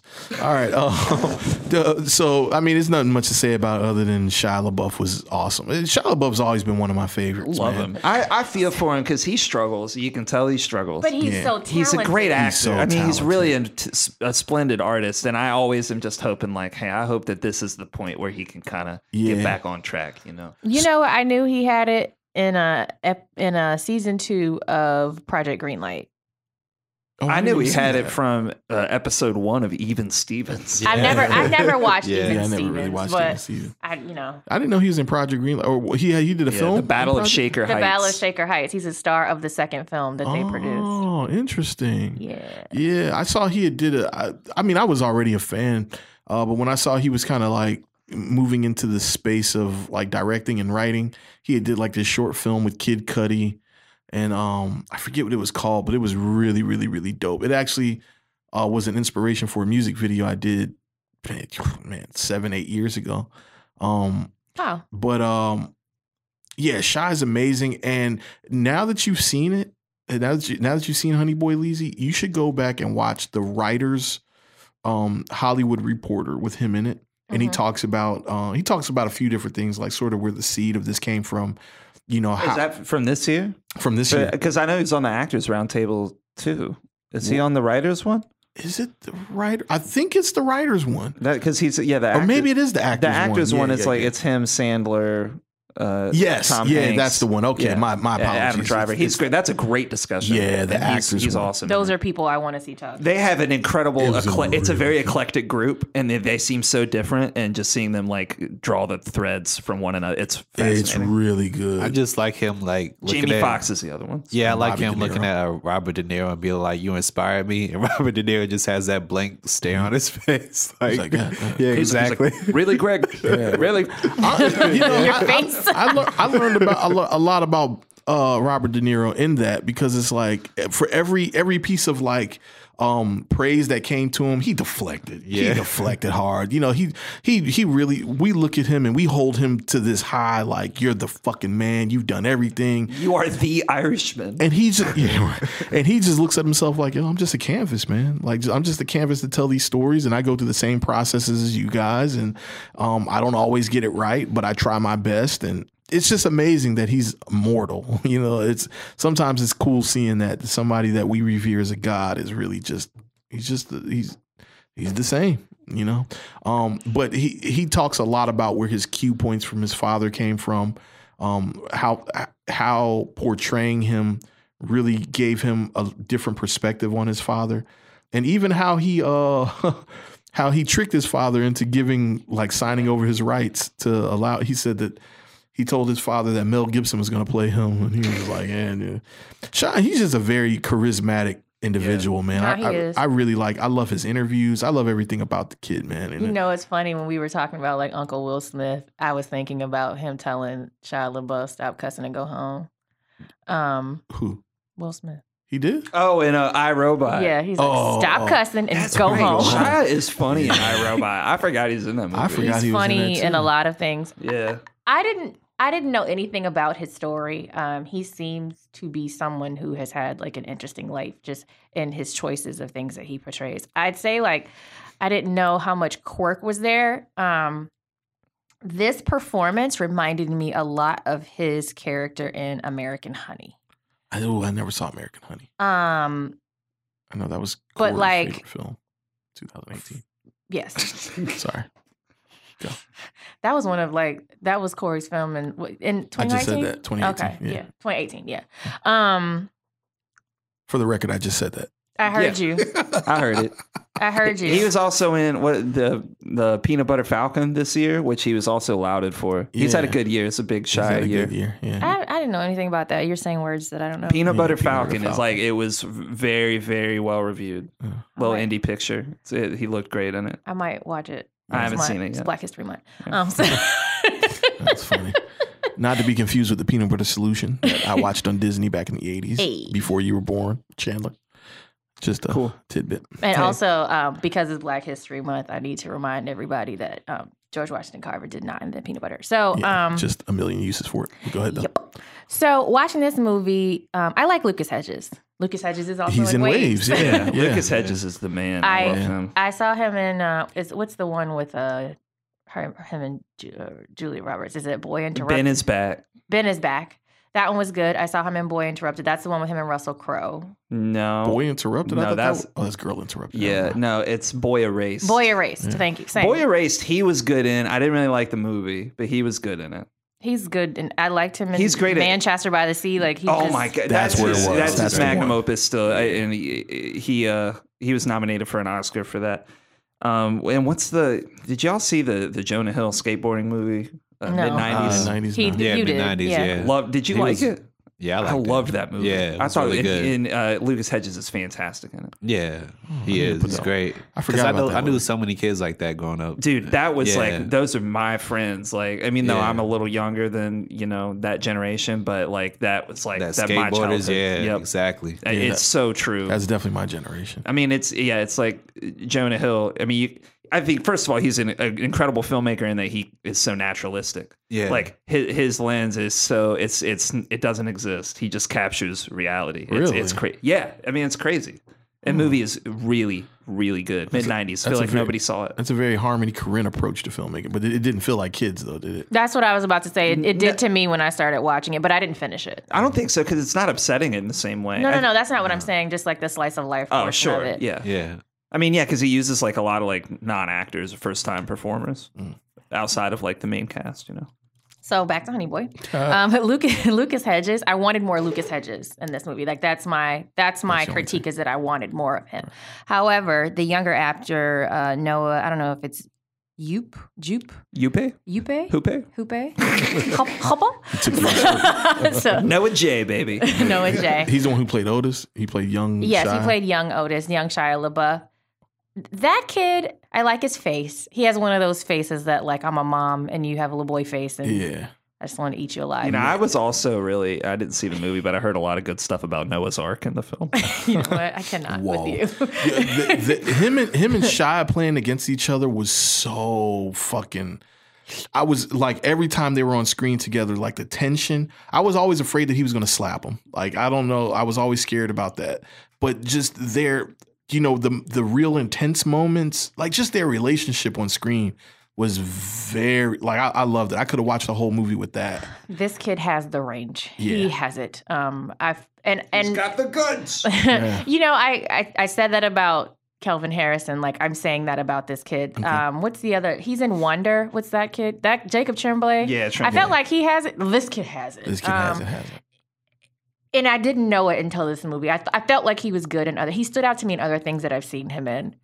But this, just he's so amazing, and I believe that he is Shia. He is. I believe that. I believe that that is probably exactly how he behaved. Right. And just with that level of self awareness at a very young age because he's forced to grow Yes. up so fast. yes. Um, and Shia LaBeouf is just, he's just killing it. He is killing it. Amazing. And at the very end, of course, you know, they're showing you pictures of them in real life. Yeah. And like, okay. I always thought, like, in my mind, because, you know, we look away from the TV because we're millennials and we're distracted easily. But Mhm. um, in my mind, like, he's this big guy, like, big, heavy guy. But no, like, Shia's like his regular frame, yeah. Just, just, you know, older. older. And then yeah. when they showed his father, I was like, that is hella accurate. Yeah, man. So I don't know. I, the first review that I see um, from users on IMDb is that Shia deserves an Oscar, and he does. He does. He definitely does. I, so is he He'll like? get one. Is he blacklisted right now? No, I, I, so I mean, you know, he's uh, He's troubled. He's had a lot of bad behavior, Yeah. and I think he he avoids big br- budget projects. Not interested in them. Yeah. I think he does work that is really exists for him to get some kind of therapy out of it, and that's a lot of like what he talks about in Yeah. interviews all over the Mm. place. I think that he after Transformers, I think he's kind of like not interested in working in the system. Yeah. He only wants to like work hard to get his own stuff made or things that he's very creatively invested in. Right. So that's why I'm kind of rooting for him to, you know, to heal, which Mm-hmm. I think he's he's certainly trying to do, and and seems like he's on the right track. I want to see him make a return to mainstream Hollywood because I think he's so good, and like I like I like him in Transformers. I like him in Indiana Jones and the Crystal Skull. I think he's one of the best parts of that movie. Right. I think he has a studio film this year, something called The Tax Collector. It's a David Ayer film. David. A. He okay. likes David Ayer. He did Yeah, uh, he with did the Fury. Tank movie. Yeah. Yeah, Yeah. Yeah. Well, th- David Get a Ayer is a check. man's man, yeah. and that's what Shy needs, Right. like a man's man. Lars Van Trier. Right. Um. But outside of like his like yeah, I mean outside of his regular collaborators, you know what I'm saying? Yeah. It- it- he's not just like doing like Eagle Eye anymore. That- Right. those days are right. gone. Yeah. Well, and then also his bridge with Steven Spielberg has been burned, so that's a big factor. in That's that. that's a shame. Yeah, I mean, it- look, that's my hot take. Crystal Skull though, I mean, he's good. Mutt Yeah. Williams rocks. You think he'll Right. be in the next Indiana Jones? No, No, they've said absolutely he won't. not. They've in the last rumored script leak, and the movie got delayed. But the it, the pitch was that Indiana Jones has a daughter now that you didn't see before. I mean, he was out in the world fucking. I mean, that's pretty Yeah, obvious. that's pretty obvious. I mean, look, it's a bad idea to make another Indiana Maybe it's, Jones film um, with Harrison Ford. He's too old. yeah. Well, maybe it's maybe it's so the first one was the woman from the first movie. Maybe it's the the second miss. He was like That mom and is Steven disgusting. Spielberg's wife. yeah. Oh wow. Oh. Uh, Oh, I know uh, you're talking Kate about Capshaw. Yeah, yeah, Kate Capshaw. yeah. He maybe has a kid with Kate Capshaw. And he's just like, oh, I've got another one. Spielberg ain't having that.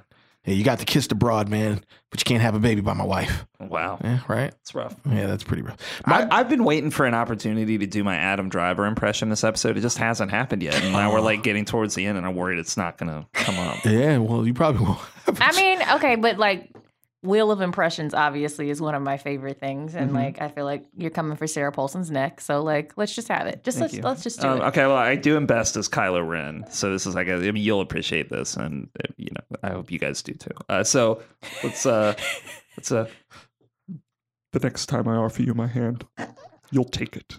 ch- that's actually very good. I killed Han Solo. When the moment came, I didn't hesitate. that was nice. I always wonder what your face looks like while you're doing this, and I'm listening to Act Three. Mm-hmm. Yeah. I do a good. I mean, this is a face impression too, so you'll just have the laugh to go on. But like when he kills Han Solo, and then he's like, Adam Driver's interesting because I Weird. like him, and uh, but you just said you do you do him best as Kylo Ren. That's exactly how he sounded on Marriage Story. Yeah, which no, is I mean, exactly how right. he sounds in Black and, Klansman. and in Girls, which is the first thing I saw. No, in that. he's he departs from that in girls. He's just Adam on girls is just weird. He's just weird. I think that like Adam on Girls is like Kylo Ren. I think they're very similar. I think that's what got him. the Kylo role. Ren with butt sex. He just has this he has this intense face that you just don't question. But Yeah. in reality, like the range is not where it needs to be. in What, my what are you opinion. talking? uh, Did, you see him on Watch Marriage SNL? Story and SNL, he was great. Oh, I didn't see SNL. Oh so- my the god, Kylo dude. Ren bit on SNL was like one of my favorite things they've done. His Oh, most recent episode of SNL. It- uh, go just watch the monologue on YouTube. Okay. And you will see this man's range. He is so comfortable in front of a crowd and like working with multiple cameras, Oh. his relationship to them live on TV, which is very difficult to do. Okay. Like This he's so talented. I think he I take it frequently back, goes Adam to Driver, the same my apologies. place. But yeah, I mean, and then you watch him in like the Noah Baumbach, uh, like uh, what's the one? Uh, While We're Young, Uh-huh. where he's uh, supporting, Okay. and he's like he's way outside of the normal driver wheelhouse. Gotcha. So yeah, he's All right. he's great. I really uh, enjoyed him in Marriage Story. I'm not gonna lie. Like even le- even as a woman who like is rooting for women, Mm-hmm. Mhm. I definitely found myself siding with him Right. in that story. Um, in, in some spaces. Yeah, Martin, what do you got I to mean- say about this, man? you just been quiet for a minute. Not much. not much. That's why he's been quiet for a minute. Um, uh, yeah, yeah. Well, just getting off Adam Driver just to put the button on Honey Boy. Um, because I don't because he's an ex Marine. I don't want to die. That's that's just the real about it. You know what I I mean? ain't listen to this shit. Yeah, he He's, might. he's the supreme leader of the First Order. Yeah, That's what okay. you should be worried about. That's what I should be worried about. Um, my my biggest takeaway from Honey Boy is the director, man. This Alma uh, Harrell. Harrell. yeah. I, I'm gonna watch her, man. She she's kind of reminiscent of um, Michelle Gondry to me. Like there, you know the the the the way that they did the Terminator scenes and um, Terminator Transformer scenes, and the uh you know the the the pie in the face stuff. It just it brought me back to like Eternal Sunshine. Mm. Um, just really practical effects. Um, but they they felt huge, even though it's like not. Yes, even though it's not, you know, Yes. which Beacon Rewind was pretty much that's the whole thing. Mhm. Um, so she, uh, she just has a very practical style and a sensibility with the camera. Like, um, I think she knows what story she's trying to tell, and uh, I would love to see her do more stories on this level. Very emotional, um, very practical. Um, uh, so him, her, excuse me, her and uh, and Lulu Lulu Wang are probably like my two standouts from this year Hmm. of people that I, I really I really want to watch their career grow as as uh, auteurs. Do y'all think this is better than like another another movie that's like kind of semi autobiographical marriage story? Because it's about Yeah. like the, you think this is hun- better, Honey Oh, I Boy? haven't seen it. Uh, n- uh no, I, Marriage Story was was was good, but it was forgettable to me, man. I mean, I mean, there was a there's a lot of texture there. Me being married and just understanding understanding, you know, how you have a viewpoint as one person and your partner has another viewpoint as a, as a person, but you guys are in this business relationship, whereas you have a child and you have, you know, you you you do have thing you have a career together. Um, I, I, I wasn't impressed by it, man. I'm not a big bomb uh, Bomback. I haven't seen much of Bomback or done much, uh, but just watching him in interviews, I'm just not a fan of him. You know, I, no, like I can relate to that. I don't. He strikes me as very pretentious, and Very you know, and I, pompous. I will say this: I love uh, Greta Gerwig's work. yeah, Feel the same way about her. Them as a pair get on my nerves. right. And I think it's just when it's like, hey, I love their work, but they're not maybe my favorite people. I don't think I would do very well in a conversation with them. You know what kind of blew it for me? It's is in that in that very same Hollywood Reporter episode that they Yeah. were both in. The director's roundtable. the directors Ryan Tabor. They were okay. So so the Cohen brothers are very famously known for like there is no improv on their scripts because it is very specific. You know, there's things that are happening in the scene that require this dialogue. It's just very on the nose. Well, apparently Bomback is the same way. Like there's no improv on the scripts. You don't deviate from what's on the lines. We're going to do it a hundred times, and you're going to read it the exact same way or whatever. You know, you- the exact same thing off the script this script was not that like stick to it worthy to me. You know, like this is very different mechanically from a Coen Brothers film.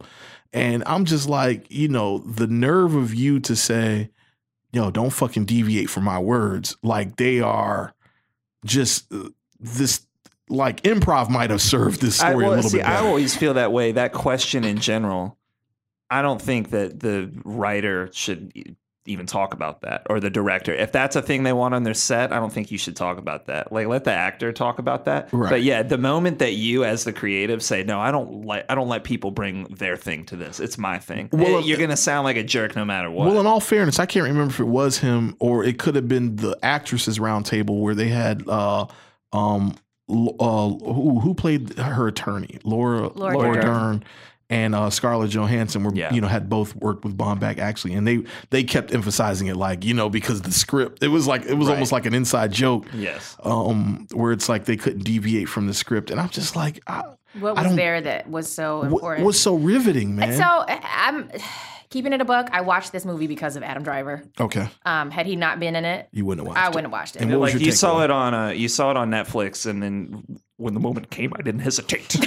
no, I didn't. And we're talking about a marriage story for anybody that we lost. But Um, what was your takeaway? this story has been told before. That's a story I've seen before. Kramer versus It's- Kramer. That's what Yeah, I was gonna say. It's exactly. Kramer versus Kramer. It's been told before. It's not in terms of the subject matter that it's exploring, and even from the perspective that it's exploring it, it's not new. Yeah, I watched the movie for Adam Driver. Did I like it? Yes. I'm not gonna say it was necessarily forgettable because I loved his performance in it, Oh. but like I agree with you. yeah. Not shouldn't be up for best picture. No. So in terms of like that versus Shia LaBeouf, you know, that's not new either. Mm. That what he's exploring is not new, but he he fucking killed it. Yeah, shy, shy murdered that Him and that child. Yeah, for sure, for sure. I wonder if he sees himself in Noah at all.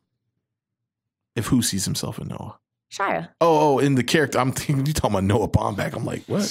Oh Yeah, no, that's the what I'm like. actor. Oh, Noah J. ye- probably because I would imagine he had a lot of. um I I would imagine that he had a lot of precedence over the role, being that it's his story. I would imagine that Alma, as a director, um, uh, they, they were they probably worked very closely in figuring out who was who was what. Mhm. Um, so I would imagine, yeah, he would have had to. I mean, the kid was very endearing. You know, that's the thing about Shia. Shia is very, um, it's very affable, man. Even when he's playing things up, it's his face. yeah. And and and Lucas Hed, uh, Hodges Hedges is the same way. Uh, is- he just has a very endearing quality to him. This boy has a very endearing quality to him. So I would imagine, yeah, I would imagine that was probably the thing where it's like you know that I, I can I can bounce between these two things with you, you know I have to be in touch with myself, but then I also have to be apart from myself, and I can do it in a switch. Um, I would imagine that's part of the DNA that you look for with somebody like Shy. Um, what else is there to talk about, guys? We are getting pretty long winded here. Um, y'all talked about lock and key. Uh, we can go real quick on it. What you? How'd you feel about it? Because I, I read the comics, so I pretty So- much know the whole story. I didn't know. I did not. I thought it was a novel and not necessarily graphic novel collection or like uh, comic until I started watching it. Oh, Um, yeah. And then as I was watching it, and I, I anticipated that you were also watching it, which I should have just fucking asked you, but whatever. well, I mean, I got maybe like two thirds of the way through the first episode, and I was like, you know what it felt like? It felt like Umbrella Academy, and I was Yeah, like, it felt this. like that. I was like, yeah. this feels like source material from a comic. Mm. Um, I enjoy it. I enjoy fantasy. So, and it's my ki- it's a kind of fantasy that I like that has somewhat of a childlike quality. So, I was into that, and that's what it felt like when it first started. And then they were like cursing a lot, and there was naked butts, and I was like, oh, this is not for children. What exactly? The tone of it is like yeah, in a weird little pocket. especially especially the little boy um on the show. I've watched so yeah, many he was things. in it. Was he? Yeah, he was. oh, the, that's uh, he's Georgie. Georgie. Yeah, He feels so young and innocent that like knowing that there are naked butts and lots of cussing, I'm just really like uncomfortable with him even being part of He- it. he's funny. weird because he doesn't feel like like I don't know if you ever watched The Walking Dead, but there was a whole Mm-hmm. meme about Carl, like when Rick would yell Carl because the first couple seasons Carl just be in some random forest and his mom won't know where he is, his dad won't know where he is. I feel like that's this whole. Oh, they show. just let him go off by yeah, himself. yeah, anywhere.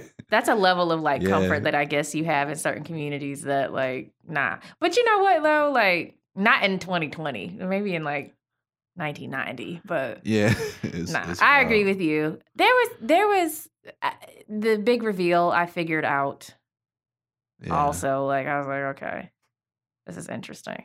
So I, what is lock and key about? If you don't mind me asking. Um, there's basically this family. Their dad dies, and they end up moving back into his old house. Uh huh. Um, and it's basically there's a bunch of keys they find in the house, and the keys have magical properties. Like a key allows you to go inside someone's head. A key allows you to, to uh go into a mirror. There's a key that makes you gender swap or whatever. So Hmm.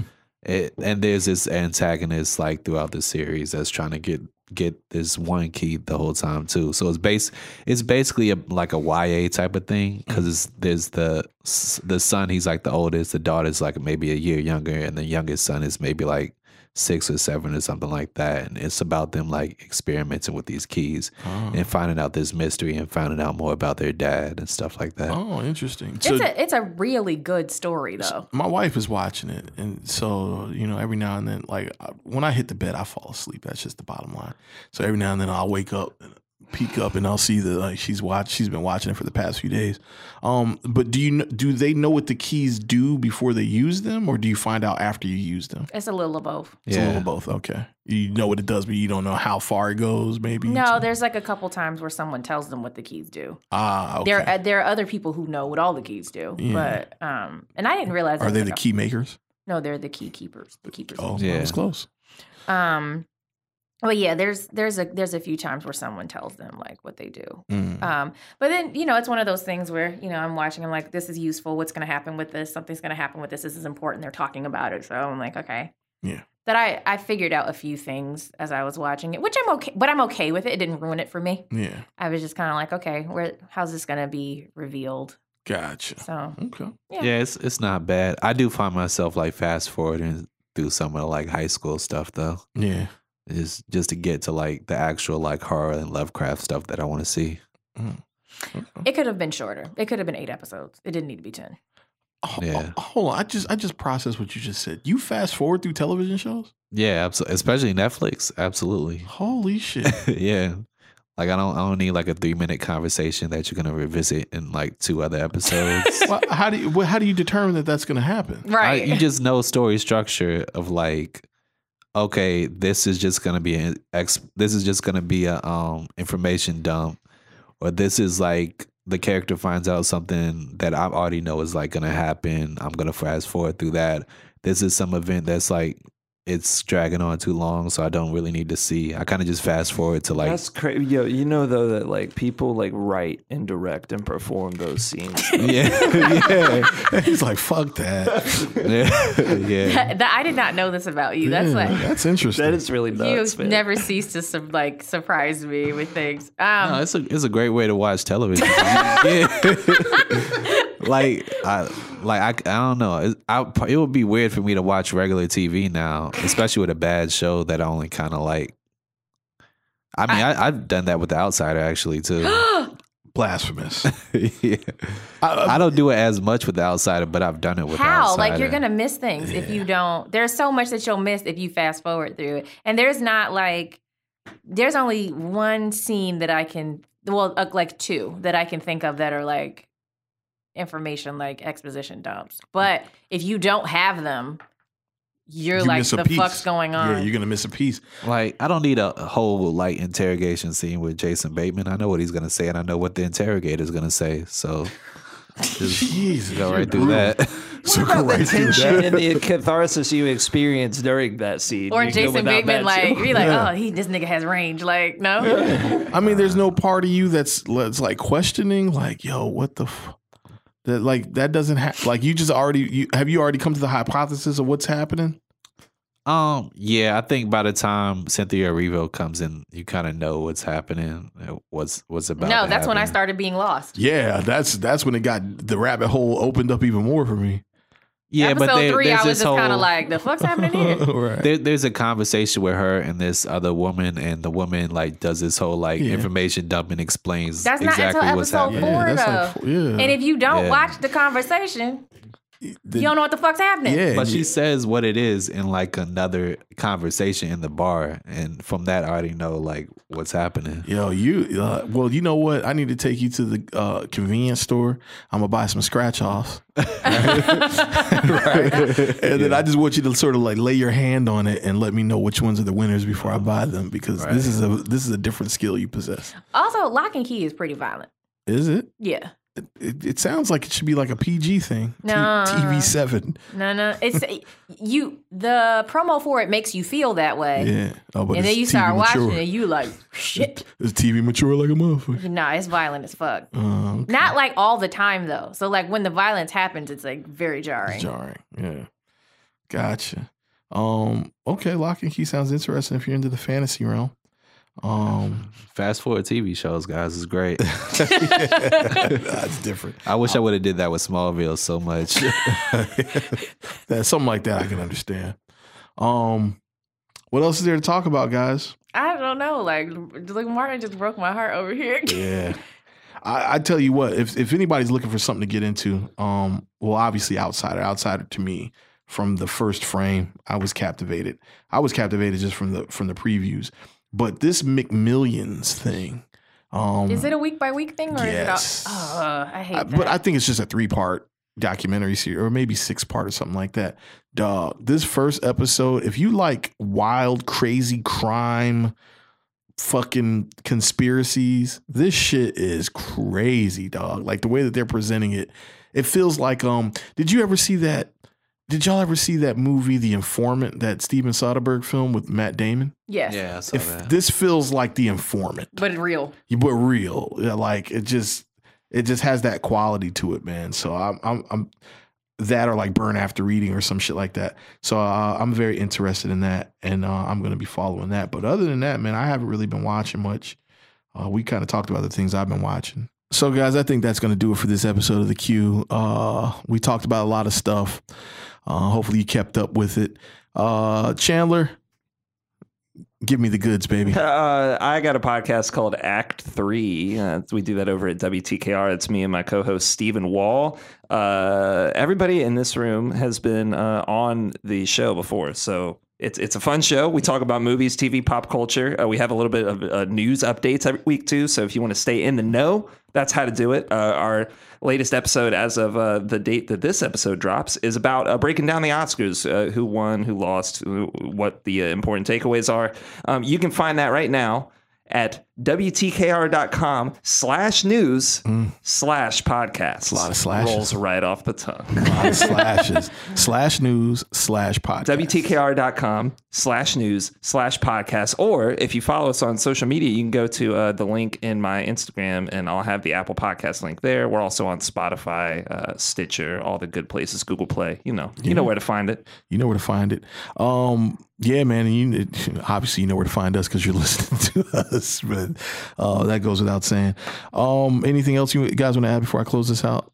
Leezy, Martin, y'all good? Oh, no, not really. I Happy wanna- Black- oh, sorry. I just want to say outside the gentleman, and that's like the most The what? the gentle the gentleman. Gentle- Nah, The that's gentleman? the- yeah, the gentleman. Not at all what it sounded like you said. Gentleman. Sounded like you said the gentleman, and I was No. like, nobody cares about Brody. oh no, the gentleman, and like that's the most I've ever Well, it's seen. not two words, it's one word. That's the guy Richie one, right? Yeah, that's the most I've ever seen. Like somebody be able to say, "Oh, he really bit off Tarantino for this." oh, really? Yeah, Mm, yeah. It's- Guy it's kinda Ritchie's crazy. style. Which that- which thing? Huh? Which thing did he bite? Well, his style definitely. Uh, Well, you've never seen Snatch, Yeah. obviously. no, I don't think that's as much of as- of As that, this, as this. This yeah. is so quick after Aladdin. Like, it's interesting that he has two movies within 12 months. He probably had the script for a while though. Yeah. Yeah. Cool. So uh, every time I try to get out, he pulls me right back in. I just want to say Happy Black History Month because I'm Yes. black, y'all. Hey. And I um I have a list of things that I'm watching. I'll share it with you if you care. They're things that I'm mostly rewatching that are like important to me. Nice. You said you got a list of it? Yeah, I'll post it. Oh, you'll post a list. yeah, okay. I'll post a list. Great, great. It's funny. Uh, Schaefer's texting me right now. He said, uh, "Man, you gotta watch. They've gotta have us if you haven't already." So Schaefer, I have. Thank you. uh, and as always, we call ourselves kind of movie critics because we kind of are and we're kind of not. We are just a bunch of people that like to watch movies. This has been an on air network production.